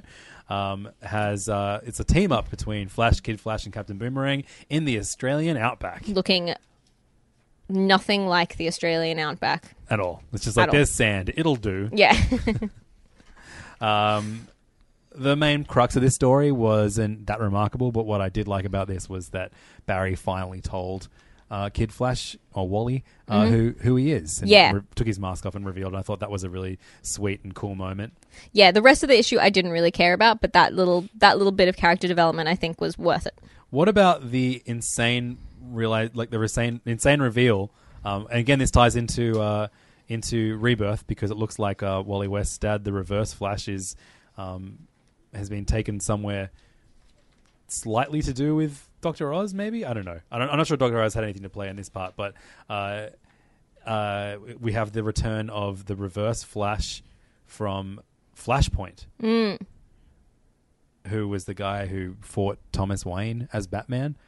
So now, now we're going to tie into Batman 21 next week. Before we get that weird the button crossover, these series are already cra- crossing over together. So um, it's cool to see these comics because in line. I, w- I would be less inclined to say that it was cool if I wasn't reading them all at the same Yeah, time. yeah, but, um, totally. Yeah, I don't, I don't. Is that a character coming back that interests you at all? No, not heaps. Yeah, I don't know. I can't remember anything of the, that Flashpoint Flash stuff. I just remember how great the um, Azzarello written um, Batman, Thomas Wayne as Batman story was. The three three issue mini. That was the main thing to take away from it. I think Yeah, uh, I don't know if we're going to get a, a little Thomas Wayne flashback too. Maybe he's going to come back too. that would be cool. That'd be weird. Wonder Woman 19 by Greg Rucka and Liam Sharp with colors by Laura Martin. Yes. Um, isn't that cool when I just like see that last name and I know what the first name is for colorists? Yeah, that's pretty impressive. That's one of the few things that I've gotten out of this podcast. um, this is the uh, the modern day um, continuation of the Wonder Woman story, um, where uh, the Minotaur comes in. What's his name? Ferdinand. Ferdinand. reveals himself to Diana in a mental asylum, and she uh, realizes that all is well and must continue the fight. She remembers. Um, and uh, I love that kind of like the main character in this, alongside Wonder Woman, is uh, is Cheetah, mm-hmm. or um, what's her name, Barbara, Barbara Ann Minerva. Um, and uh, her kind of struggles with becoming Cheetah. Mm. Um, and uh, so she has to be rescued by Wonder Woman, uh, but that's going to be hard because um, she's been shot. Yeah, this just continues to be such such a good series. Liam Sharp is so excellent on it. There's really interesting panel layouts in this, which I'm I'm not sure if I've just never noticed before or if it's just like extra extra noticeable in this um issue. I like the flash like the sort of little peaks that we get of um what's going on in Themyscira and like the nice the kind of cool messages from the gods that they receive to know so they know that Diana is on the move and Diana is kind of sorted. I like the weird artificial intelligence bad guy. This like it's just continues to be There's all parallels for like every character in the modern run we've seen at some point in the One Woman Year One Mm. issues as well. Um, so we, you know, we kind of see their formation and, and uh, you know, their, their, how they how they began, the path that leads them to be a part of this story. Uh, even the, even the gods like th- that we see in the in the form of the animal totems are the Mm. same animals that we saw drawn by Nicola Scott in uh, in like issue five or whatever it was, issue four maybe. and man, Liam Sharp draws a beautiful Etta. Yeah. Like this version of Etta is so so good. So cool. And there's a couple of panels where she her face is so screwed up from emotion because she's so upset about what's happened to Barbara Ann, and it's just really brilliantly done. Would you say this is the best book DC are putting out right? I don't know. I'm gonna try and make you say something's the best before the issue. is- I just over. I, I have to think about it so thoroughly, and there's so many things I like. Whereas I'm I'm like I'm I, I when I say something's the best, I, I just mean it's very good, and I'm Yeah. allowed to say something else is the best next week. It's the best this week. uh, Superman Reborn uh, continued in Action Comics number 976, part four of this uh, arc that I thought was going to last much longer. But Yeah, it turns I out was this is the end of it. And I was thought a it- little bit like it rushed a little bit. it rushed. I, I could have seen this, you know, strung out a little bit longer. Uh, but yeah, we saw John um, John Kent versus Mxyzptlk. Um, Man, Doug Mahnke is great. Doug Mahnke nailed this issue. Definitely. Um, but uh, this feels like a weird, like continuity fixer upper Yeah. thing that I don't love happening in comics very often. Yeah, Uh, yeah. It kind of like uh, if I feel like if they'd strung it out a little bit longer, it would have seemed like a bit more of a story arc in of itself. But because it was only a couple of issues, it just feels like okay. Now we just needed to fix this weird thing. So, I guess the the Superman who wa- who is in the universe at the moment after the New Fifty Two Superman died is a bit older. So is Lois, and so in this, uh, they get lo- they get lost in Mxyzptlk magic dimension, but so too are the are the New Fifty Two incarnations of Lois and and Superman, who are both dead now. Um, but he's able to bring back the New Fifty Two versions, and they don't remember him. They have no idea who the fuck he is. Um, and then he uses his emotions to bring back the souls of, of his actual parents, who then merge with the bodies of the New Fifty Two, Lois and Superman. So now we have a more youthful version of Lois and Clark. But he doesn't have a collar, so it's fine. Everyone. He has a brand new costume, actually. Uh, so that part of it classic. is is a mess, kind of. I hate it when they do that. I just kind of yeah, they just go like it's just merged now, and everything's fine, and don't think about it. I kind of like if you just started drawing Superman and Lois younger, I wouldn't I wouldn't question that. Yeah.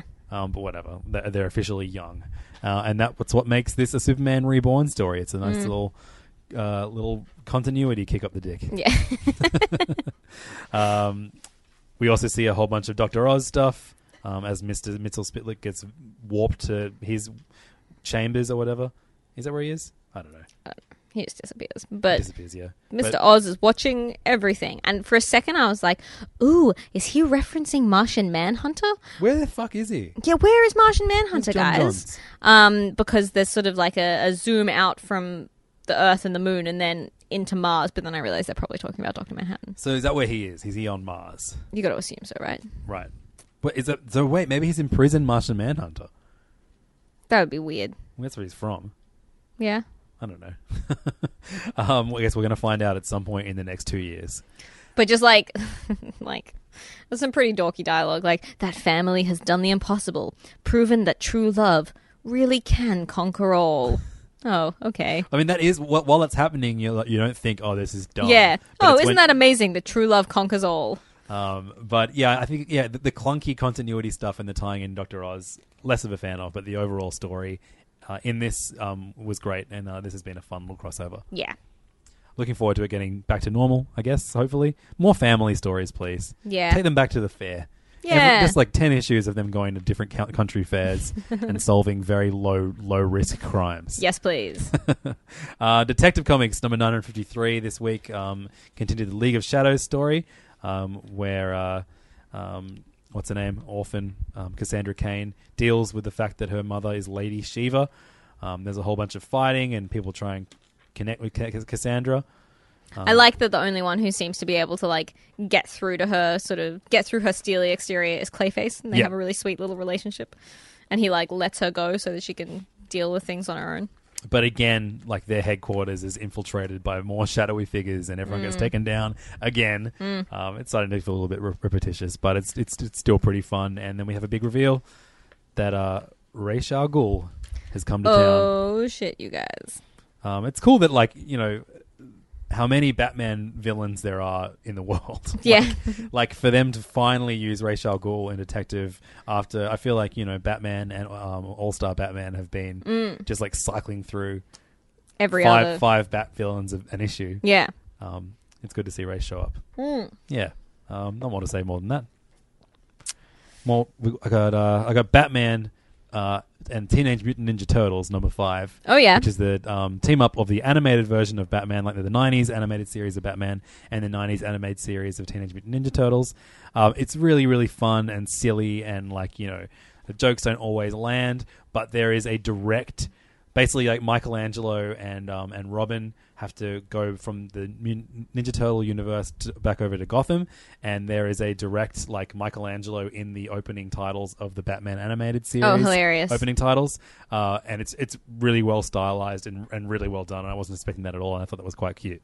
Um, yeah, it, it, it's absolutely a, a kid's book, but the fact that it's referencing these two '90s properties, like you know, very very exact '90s properties, I don't know if these these references go over their heads. So I guess it is for adults after all. Comics, guys, they keep you guessing.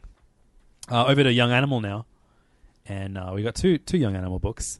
Oh wait, you've got you've got Deathstroke. Oh yeah, I also read Deathstroke. Stop checking likes. sorry, Siobhan. I'm so sorry. Um, uh, you know what? I've I've got to stop reading this, or at least I've got to stop reviewing it on the podcast because every single time I just go like, "What's going on?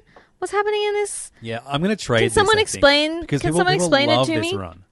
Yeah, and I just wish that there was like a little bit more. I just want to be spoon fed a tiny bit more, guys. Um, but this has like Deathstroke teaming up with the sort of teen version of Power Girl, um, who I know nothing about, but that was quite good fun, except for the scene where they're dancing together because that made me uncomfortable, like the Judas contract. Um, yeah, just someone explain this to me. The end. Over to Young Animal now. uh, we had two books. We had Doom Patrol and Mother Panic. Which should we review first? Let's talk about Mother Panic first. I caught up. I Yay! read issue four and issue five. And What'd you uh, think?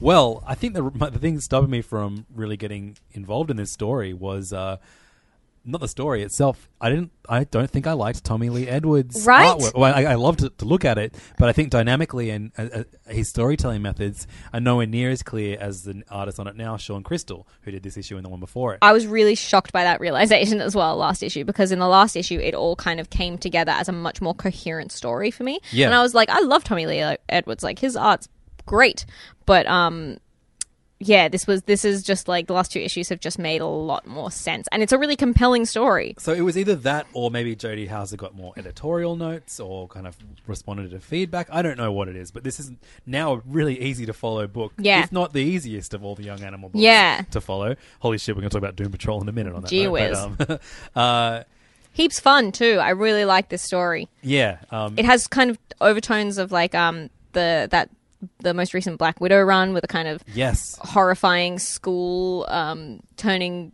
t- children into like assassins or scary. Yeah, totally. And, and, and, and a superheroine kind of like living with the regrets of the past and Mm-hmm. trying to do good in spite of those. But she is a very different character to Black Widow. Her, Yeah.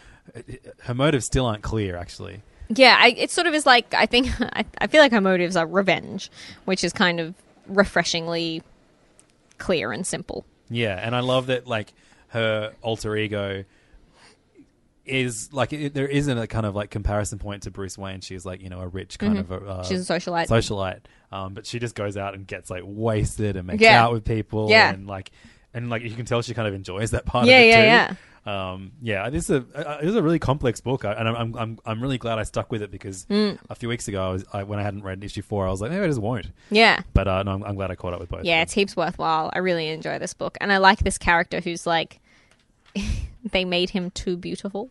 Too Yes. beautiful for anyone to look Well, at. He went to the same school that Mother Panic went to. yeah. Um, and I also love Mother Panic's mother.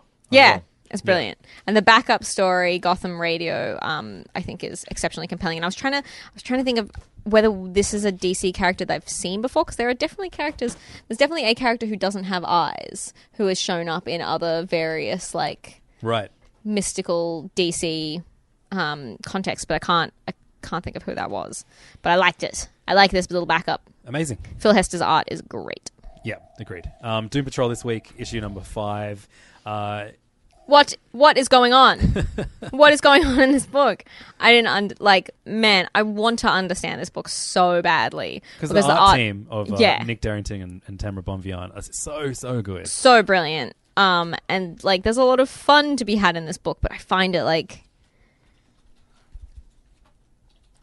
really, really hard to follow.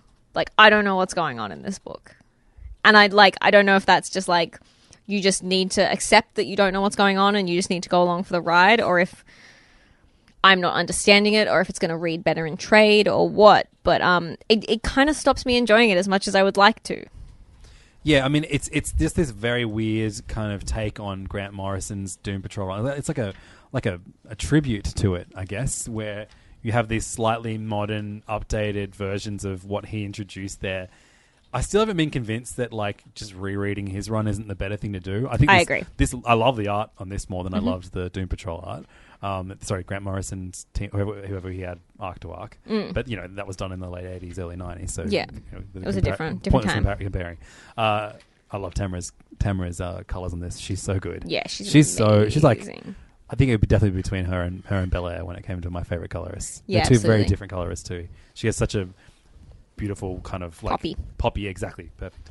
Um, And the- this book always has something to like grab me. Like in the end, it looks like they're reintroducing one of my favorite characters from Grant Morrison's run, uh, Crazy Jane. Mhm. Seems seems that way, but um, yeah, it's it's a tough slog, which is disappointing. I, don't find it tough. I just like for me, I, I wasn't as lost. I don't think as you, but there are just moments that just kind of happen in this, and where I find that funny in like the Tom Scioli GI Joe Mm. show. It just, in this, it's just like, well, what what's what's the point of that panel? Yeah, and, like, absolutely. Just like things are just weird, and like there's like you know like like goop on people's hands, and like yeah, like, I'm the best masseuse in whatever, and I have to massage this man and with some goop on my hand. Like it's just yeah, it's it's just it's it's silly, but it takes it also seems to take itself very seriously. Yeah. and I think like this is for, for the least successful books in Young Animal for me. Like I'm I'm, I'm actually I'm I'm now at that point with Cave Carson where I just I, I have no idea what's going on in that Yeah. book, and I know I find that way easier to follow than Doom yeah, but I Patrol. feel like yeah, I feel like they're just intentionally like making it confusing for you,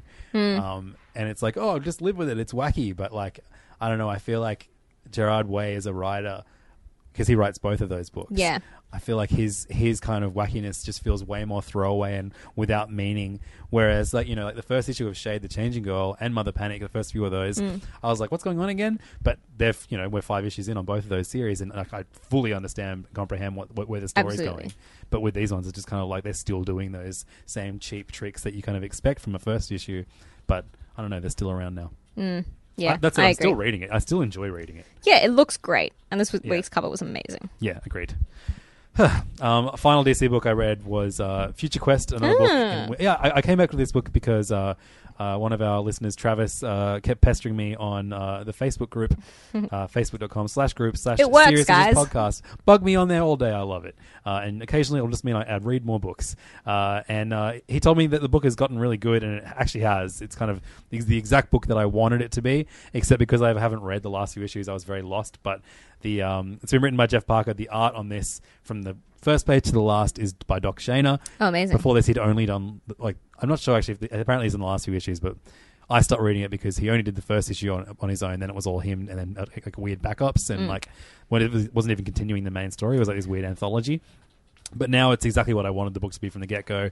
These like mishmash of all these um, strange Hanna Barbera adventure characters, like you know, working together. It's really fun, and there's a. I'm actually quite excited about the um, Adam Strange Future Quest team up book happening this week. Yeah, we get all of those like DC Hanna Barbera weird team ups next week, which Yeah. I'm Well, we, we, we can talk. Interested We can talk about those at the end of the uh, end of the episode. Hmm. First, Siobhan, we've got to review all the image books that came out this week. All right. What are we going to start with? Um. Some good ones. A kind of quiet week for, for image. Yeah, I don't know. What do you, what do you feel? Like? Yeah, what do you want to talk about? Okay, Let's talk about Black Road because it's just at the top of both. Black. Road, which is uh, another book by um, Brian Wood, uh, with art by Gary Brown, um, colors by Dave McCaig, and um, lettering by Steve Wands. I love that he always like puts the creators in, on different orders on the front. He never puts himself first. I don't Hmm. know the weird weird thing that I keep noticing. He put the co- he put the letterist first. Yeah, it's that's interesting. Yeah. I like that. So this is the um, the, the what's it the Crusades comic.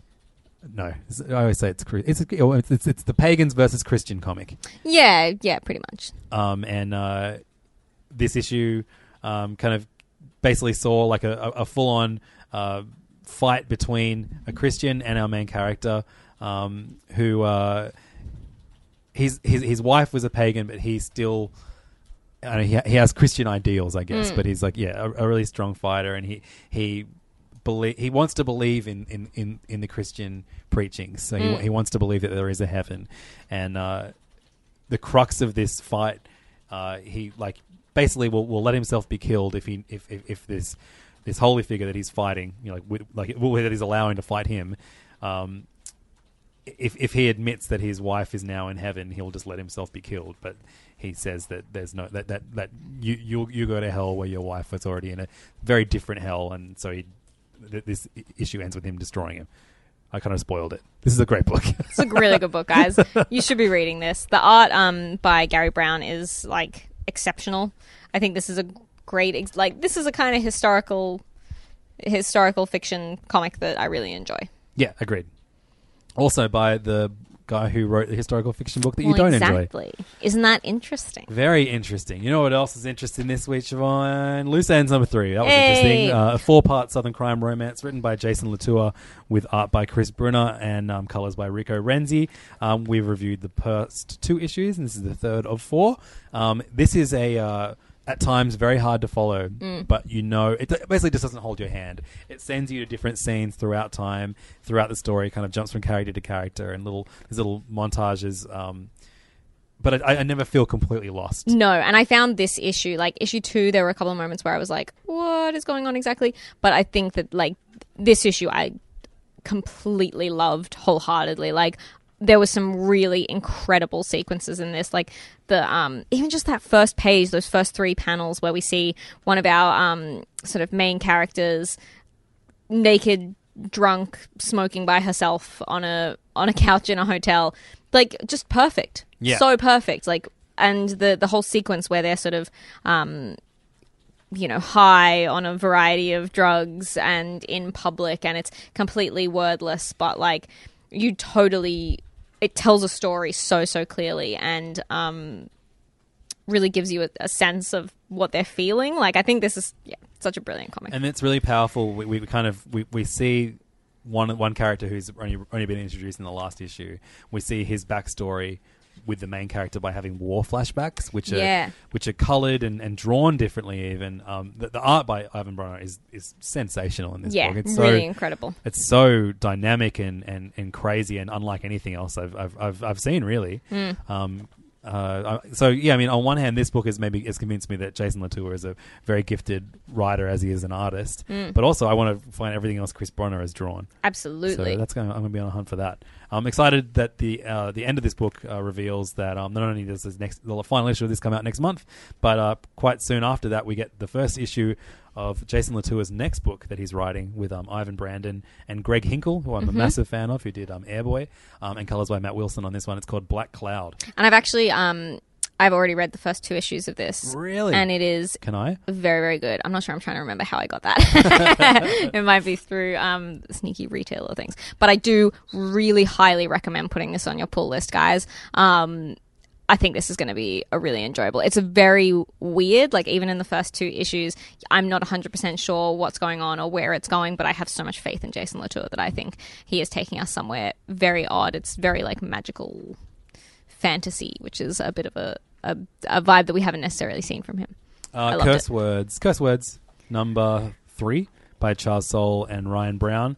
Uh, this was I, I was considering dropping this, but this uh, this issue convinced me not to. See, I felt like this issue didn't totally um, convince me to continue reading it. We're so different. We're so different. um, yeah, this is the, this is the story of a, a wizard on Earth who has uh, seemingly lost his powers um, and has m- wizards from all over the the, the, the universe Coming to get him. coming to get him to destroy him. Um, that's all you really need to know. It's uh, it's it's crazy. It's uh, got lots of weird throwaway joke moments, but um, the, the the heart of the story is, is quite fun. Um, I think the moment where he discovers that there is magic on Earth by watching Titanic and crying at the ending is pretty funny. yeah, That was pretty and- hilarious. and, that, that that helps his beard grow back. yeah. So you want are you going to continue with this? um, I'll keep going. Yeah, it's it's it's it's a lot easier to read than the first two issues were. This one was. That's why I liked about it. It was it was, it was a bit more breezy. Yeah, yeah, yeah. Um, yeah.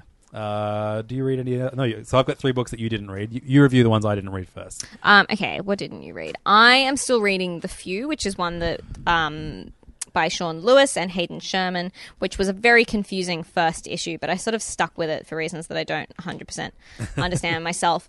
Um, but I really enjoyed this. This is a very kind of, again, another book that doesn't hold your hand um, in kind of explaining what's going on, but as it as each issue goes by, and it's just going to be a mini series as far as I can tell. Um, we're discovering more and more about these characters, and we've learned that the the hero, um, or at least the protagonist of this book, has a really grim past where she made some really bad decisions.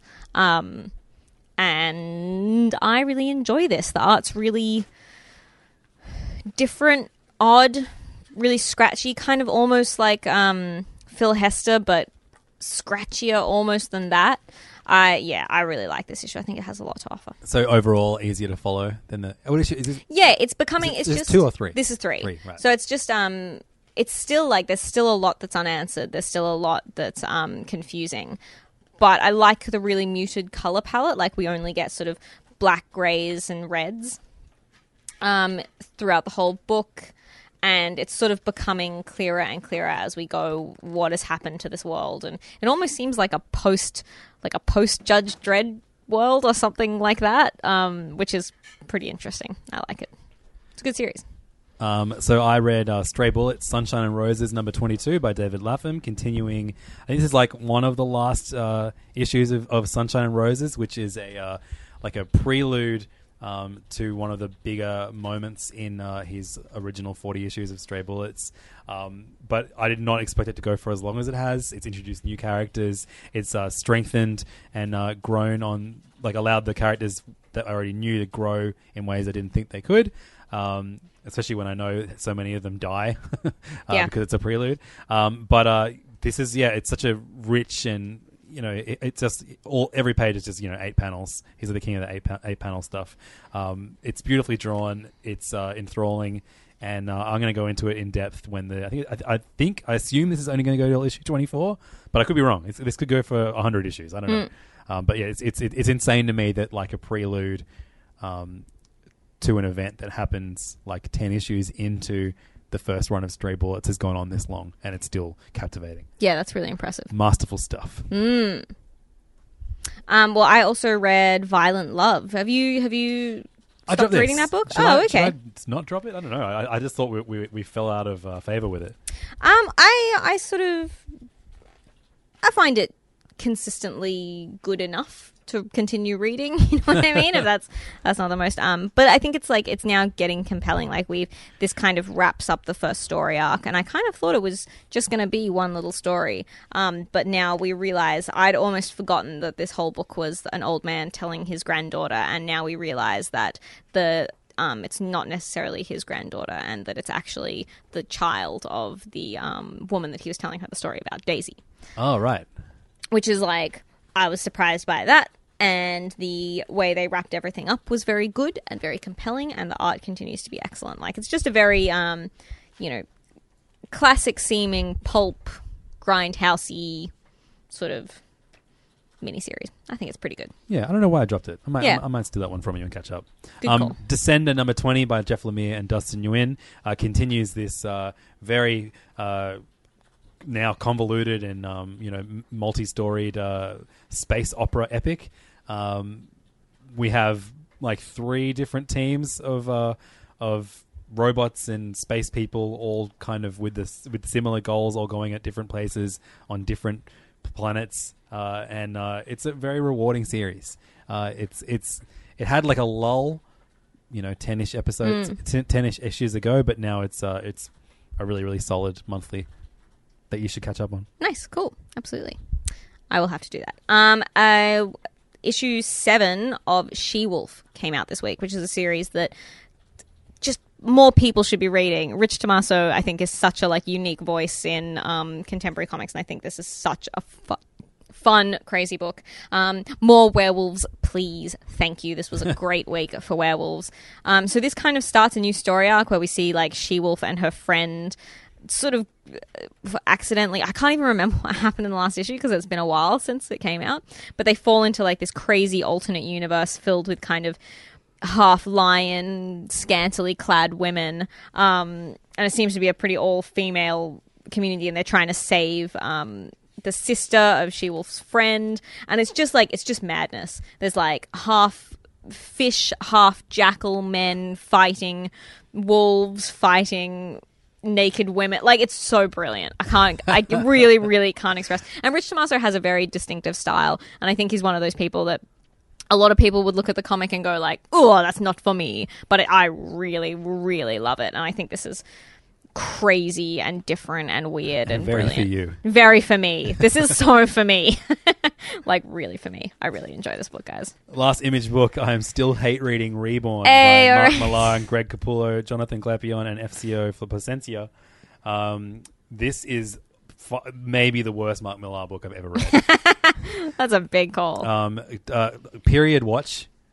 Oh, cool. awesome. We get another period in this book. Uh, so thi- this so th- this book is about an Christ. old lady who returns to her, her a, a world in which she is like a teenage, and she talks about how weird it is to get her period again. And I thought that's just a weird thing for like grown old man Mark Millar to bring up and like I know, not like- be creepy about. Like, yeah, the thing is, like, I wish, I wish that it was more acceptable to talk about periods and stuff Yeah. in a casual way in comics. But I don't think Mark Millar is the right writer to do it, and I can't imagine that that was broached in an especially like intelligent He- seeming way. she go, she says to her dad, Oh, "I her know dad. it's weird that you're my dad, but it's so strange to get my period again." That's the dialogue. I don't know, like I don't know, That- and that's that's the Yeah. smallest problem with this book. This book, Yeah. this book is a mess. I only read this issue because I thought it was the last one. Turns out there's one more. Oh, Christ. Um, but this is like almost undone all the goodwill I had towards Mark Millar after the last few things of his that I've enjoyed. Um, we've got one. Disappointing. more issue of Jupiter's Legacy or whatever it is, um, and I hope that's not terrible. yeah, fingers crossed. 'Cause That, that could undo At it least all. it'll be Frank Quitely. Uh, yeah. So those are the image books that we read. A very great first edition of Roll the Dice Yes. for Image, DC, or Marvel. Amazing, guys. Maybe we should rig it for next week so Image gets first, though. Um, although it wasn't that good of an Image week this week. Yeah, it was a reasonable image. It was okay. Uh, who do you It wanna had do- She-Wolf. Who do you want to do next? Next, Dark Horse, Uh, yeah, let's talk about Dark Horse. Black Hammer, number seven by Jeff Lemire, Dean Ormston, and Dave Stewart. That's right. It's a three Jeff Lemire week. Woo! He is a busy man. He loves to write a lot of comics. He sure does. This is like the most like clear direct tribute to Jack Kirby that I've ever read in a contemporary comic. This is like we see versions of like all of his most successful characters like and I almost wish it would it was like one step more disguised because there is a character like we basically he looks exactly like Darkseid. There's Mr. Miracle and Big Barda basically exactly as they appear. There's a version of Lockjaw but he's just a pug instead of a giant dog. Yeah, so Black Hammer is a story of a bunch of superheroes from like you know, I guess like slight they're, they're a lot more uh, nuanced and disguised than Mm. than this character that we meet here. Um, but they, they these characters these superheroes get stuck in a uh, in a town that they can't leave. And the book is called Black Hammer. We know that there was a character called Black Hammer, and we know that his daughter is trying to find him. Um, and so the the in this issue, the daughter comes to the town. She manages to travel to the town that all the superheroes are stuck in, um, and we learn all about her father, who was Black Hammer. Uh, he was a, a, social worker who um, found a hammer um, in the, in the hand of a dying black superhero, Mhm. and uh, because he was pure of heart and worthy, uh, he held the hammer and he gets transported to New World, um, which is a very Kirby esque place. But Mhm. basically, um, he is like part Thor, part part like Jack Kirby New Gods, Yeah. and then part Inhumans because of that weird pug version of uh, Yeah. Lockjaw. Uh, but uh, I mean, I feel like those concepts are so I know, like that's me being really picky. yeah, and like you know, we see this kind of stuff in in in, in Garth Ennis's work, Yeah. in, in Astro City by Ku- Kurt Busiek. Um, but uh, I, I, I was fine with, with, with that analogy of him here. It's not even about him really; it's about his decisions and you know how being a superhero affects you attempting to have a personal life and a family. Yeah. Um, so it's quite tragic, and especially when you see his daughter's like how his daughter views him being a superhero. Yeah, and we get to see the extremely um like beautifully illustrated but gory way that he um he dies. Yeah. Horrifying. So good. Dean Ormston is so good. Does he get like turned inside out? He just gets like like taken apart. like his skin is torn off and all of his insides are outside. Cool. Cool. What a way to go. Yeah. Um, and there's yeah, like we know that like the spooky witch lady has like stolen the memories of his daughter. Um, so she doesn't remember how she even got there, so that means they can't get out. Mm. And it's cool to know like why they're not trying to escape because if they do, they get eviscerated. Yeah. So like a compelling reason to not try and escape. Good job, guys. I liked it. Great series, great creators. Uh, Dean Ormston's art is awesome. Yeah. Jeff really Lemire good. is doing good stuff. Um, we also got the next issue of Empowered and the Soldier of Love from um, Dark Horse. So you didn't get to review? Oh no, you, you, I think you reviewed this one with, with Nacho when uh, when I was. Oh in yeah, Melbourne. yeah, yeah. Uh, so this is the uh, like a mini series from the Empower universe, written by Adam Warren, with um, art by a Chilean artist called Karla Diaz, and uh, it's about everyone in the Empower universe basically getting hit by Cupid's arrow, um, except it just turns them into like sex crazed. Um, They're just all horny idiots. teens. It was Yeah, really exactly. funny. Um, And like team up like pairings that you wouldn't have expected, and like it's really funny. I really enjoyed this. Um, I find these minis from the Empowered universe a lot more overwritten than uh, than Empowered usually is, uh, but it's still very fun. Yeah, it's pretty much like this could exist just within the main um, empowered story. Really, you know, um, this could just be an arc. And but the the art is it's nice to see another artist have a crack at these like really iconic Adam Warren characters, um, and for it to for her to have so much fun with it. Yeah, in the past, he's only really done it in annuals. I know Brandon Graham did Mhm. an entire issue of Empower that was amazing. Um, but uh, yeah, this is this is this is something fun. I'm, Yeah. I, I'm the the last Empowered volume was so good though that I I really want them to just put out a new volume of Empowered. It's been a long, long time, so this is like a, a nice thing to kind of you know hold me off until it comes out. But god damn it, I want that next volume, Adam Warren. I like this. How It's many? really um, good fun. You you read the first volume of Empowered Mm. for Queens of Kings, which Yeah. is a um a night that you run on the first Sunday of the month at Kings Comics. It's pretty much the third Sunday of every month, except when I need to make it a different Sunday. so this um, this week, I believe this month, sorry, it is happening. I believe. Oh God, I'll have to check that. Um, I think the 23rd, but I'm really excited about this month because it is going to be. Um, we're talking about one of my all time favorite manga um, books called Helter Skelter, which is a classic underground feminist manga about like it's a really scathing critique of the beauty industry, and it's um so good. It's so good, and we are doing that on 23rd. Thank you, Lynn. Thank you, voice inside my head, Lynn. 5:30 p.m. Girls King's only. Comics. Girls No only. boys allowed. No boys allowed. It's so fun. I love it. Uh, the final Dark Horse book that I read this week was Depth, issue number 12. Have you dropped off of this? I have just because I missed a couple of issues. That's a dang shame. That's a Has it- dang it shame. trade out yet? Uh, no, I don't think so. This is the murder mystery set in the deep, in the depths of the sea on a, uh, on a, on a like a research station um, run by uh, this uh, our main character's now dead father, and she's that's the death that she's investigating her father, uh, and thing, things get in her way every single issue. Um, and this one, we see them almost escape to the surface, but there's a big reason they can't, and it's tragic. And uh, all the characters are now like fully developed from the from the series, and uh, you still don't know who killed the father, and it, it's great. Fun. It's so great. It's like it's like part investigative, part like survival. It's great. Very very Awesome. great series. Beautifully drawn, incredible colors, and just like a lovely stock of paper that it gets printed Yeah. onto. Yeah, Nice product. Yeah, great product. Uh, who are we going to do next? Boom, Dynamite. Uh, should we talk about Dynamite? Let's Dynamite. Uh, the Spirit, issue number two of The Corpse Makers by Francesco Francavilla. Um, what a perfect like what a perfect creator to take on um, the spirit.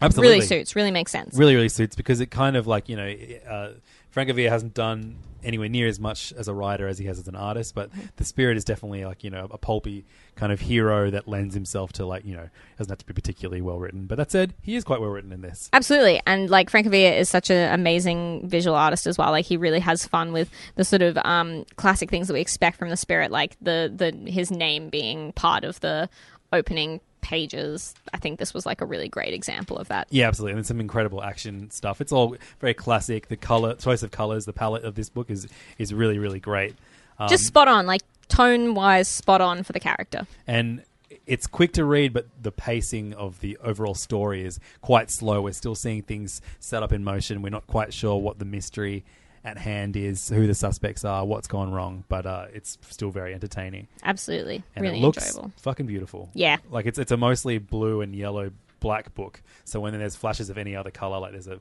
great red tinge of lights and the spirit's red tie, it's very powerful. Mm, absolutely. Great book. and it's so fun like it's so um it's really fun to have a book that doesn't sort of rely on um like gore and really extreme violence happening on panel like every every kind of murder happens off panel and it's kind of more effective You'll just see like ah, or Yeah. crunch.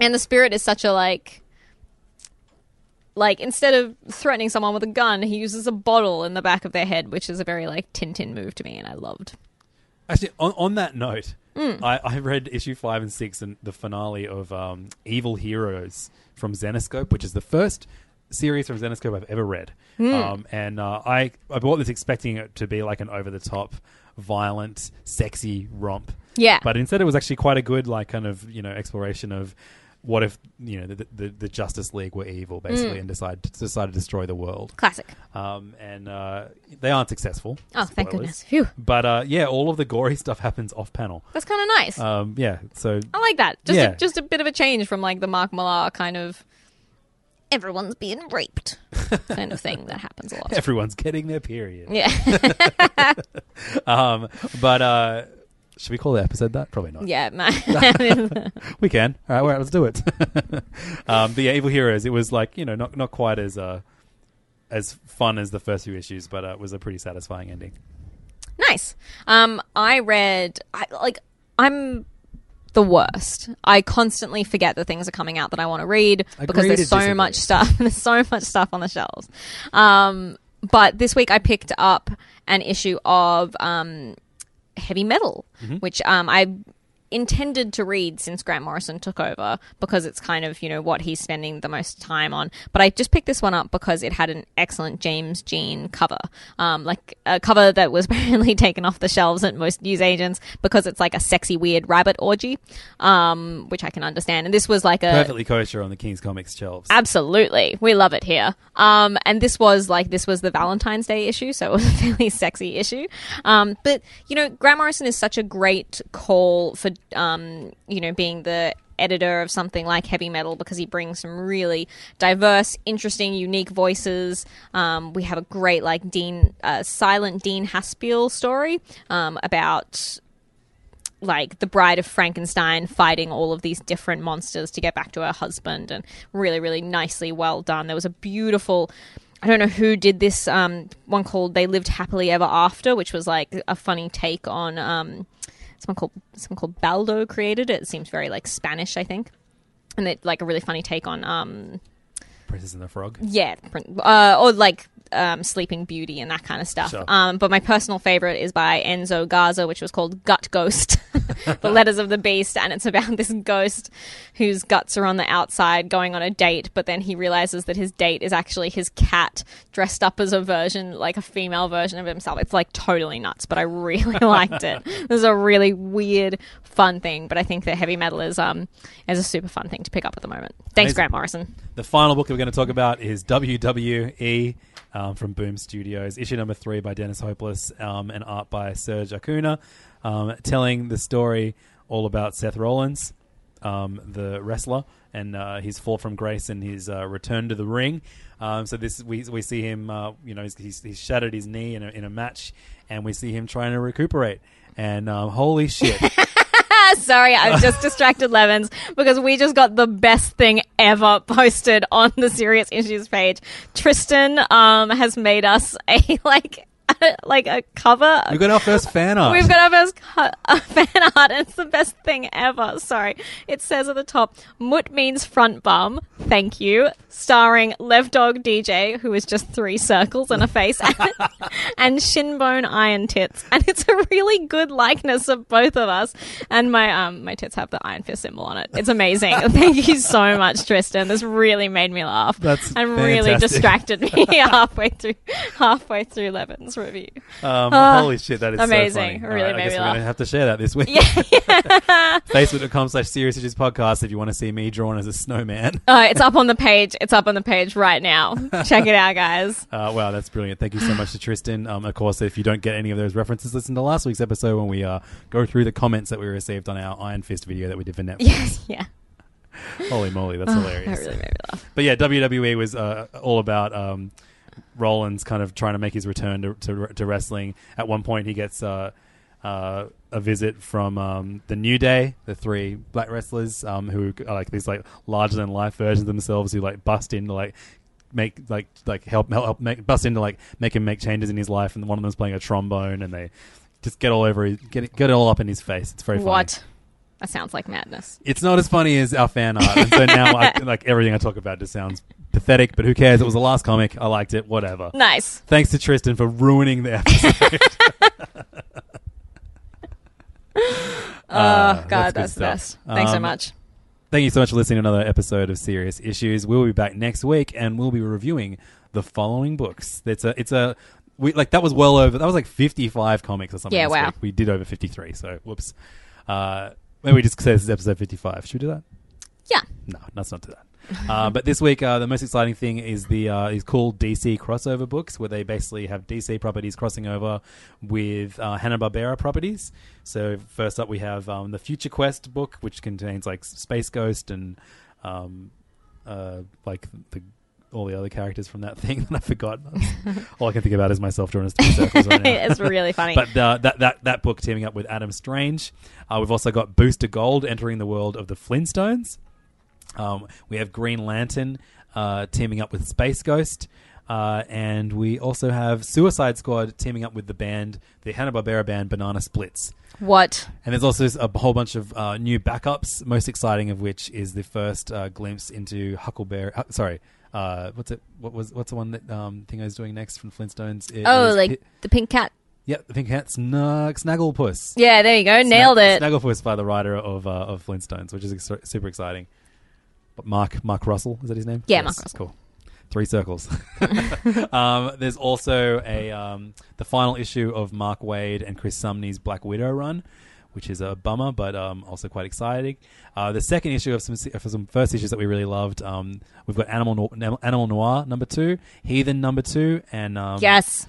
uh, the Old Guard by Greg Rucka number two as well. Great. Um, we have a new two new series from Marvel. We've got Inhumans Prime and X Men Prime. We have uh, the annual, the WWE WrestleMania number one. Oh, of the book I was goodness. just talking about. uh, and there's a whole bunch of other stuff that we like coming out next week too. Uh, Kamandi Challenge number three. Another, Cool. A new Divinity book, Ah, Deadly sick. Class. So it's going to be a good week Man. next week. Make sure you're there to listen to it. Uh, again, thanks so much to our good friends at Planet Broadcasting for inviting us to be part of their family. And thanks to King's Comics for having us as their family from the get go. Yeah, thanks, guys.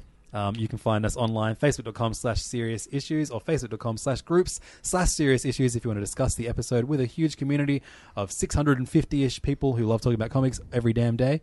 It's nice. Uh, you can find us on Twitter, serious underscore underscore issues, or I am at Levdog, and Siobhan is at Siobhan CBG. Oh, one thing I wanted to mention quickly. Sorry, just um, it's like the only thing I posted on Twitter over the last week. But um, Shortbox, which is a thing that I've mentioned before, is um, no, uh, vol- number four. The fourth Shortbox is currently um available to pre-order. This is the thing that Only- has nothing to do with This isn't an advertisement. It's just something. No, it's just something I love. Um, uh, it's only available until March 31st, but there are some incredible books coming out in this one. I really highly recommend um, checking it out if It's it's, a- something that looks like it's kind of like a. It's not like I wish that they just did it as a subscription box, but it's kind of like a almost quarterly box of um, really well curated independent comics um, from really diverse creators. So we've got a full comic by Dilraj Mann, who did um, the cover of last week's Image, which was the final image. No image. Uh, sorry, Island. Um, and heaps more. Sloane Leong, who I love, who's got like some kind of amazing women's basketball comic. Not in this, but she has a car. Anyway, she's amazing. Um, and I'm really keen to see what's in there. It's not going to come out for a couple of months, but you can pre order it now. Do it. Do it now. Awesome. Well, that is uh, our episode for today. Well, we two hours and six minutes so far. Guys, congrats if you made it this far. and we'll see you next week. See you guys. Hey, this is Levins. Thanks so much for listening to Serious Issues. If you're not completely sick of my voice by now, why don't you check out one of my other podcasts? One is called Hey Fam, and is about comedy and pop culture, so like comic book movies and comic book TV shows, all that kind of thing. The other one is called The Mitchin, and it's all about the uh, food and bar scene in Sydney. You can find both of them on iTunes or download them directly at yolevins.com slash podcasts. Thanks so much for your support, and I'll see you next week. Bye bye.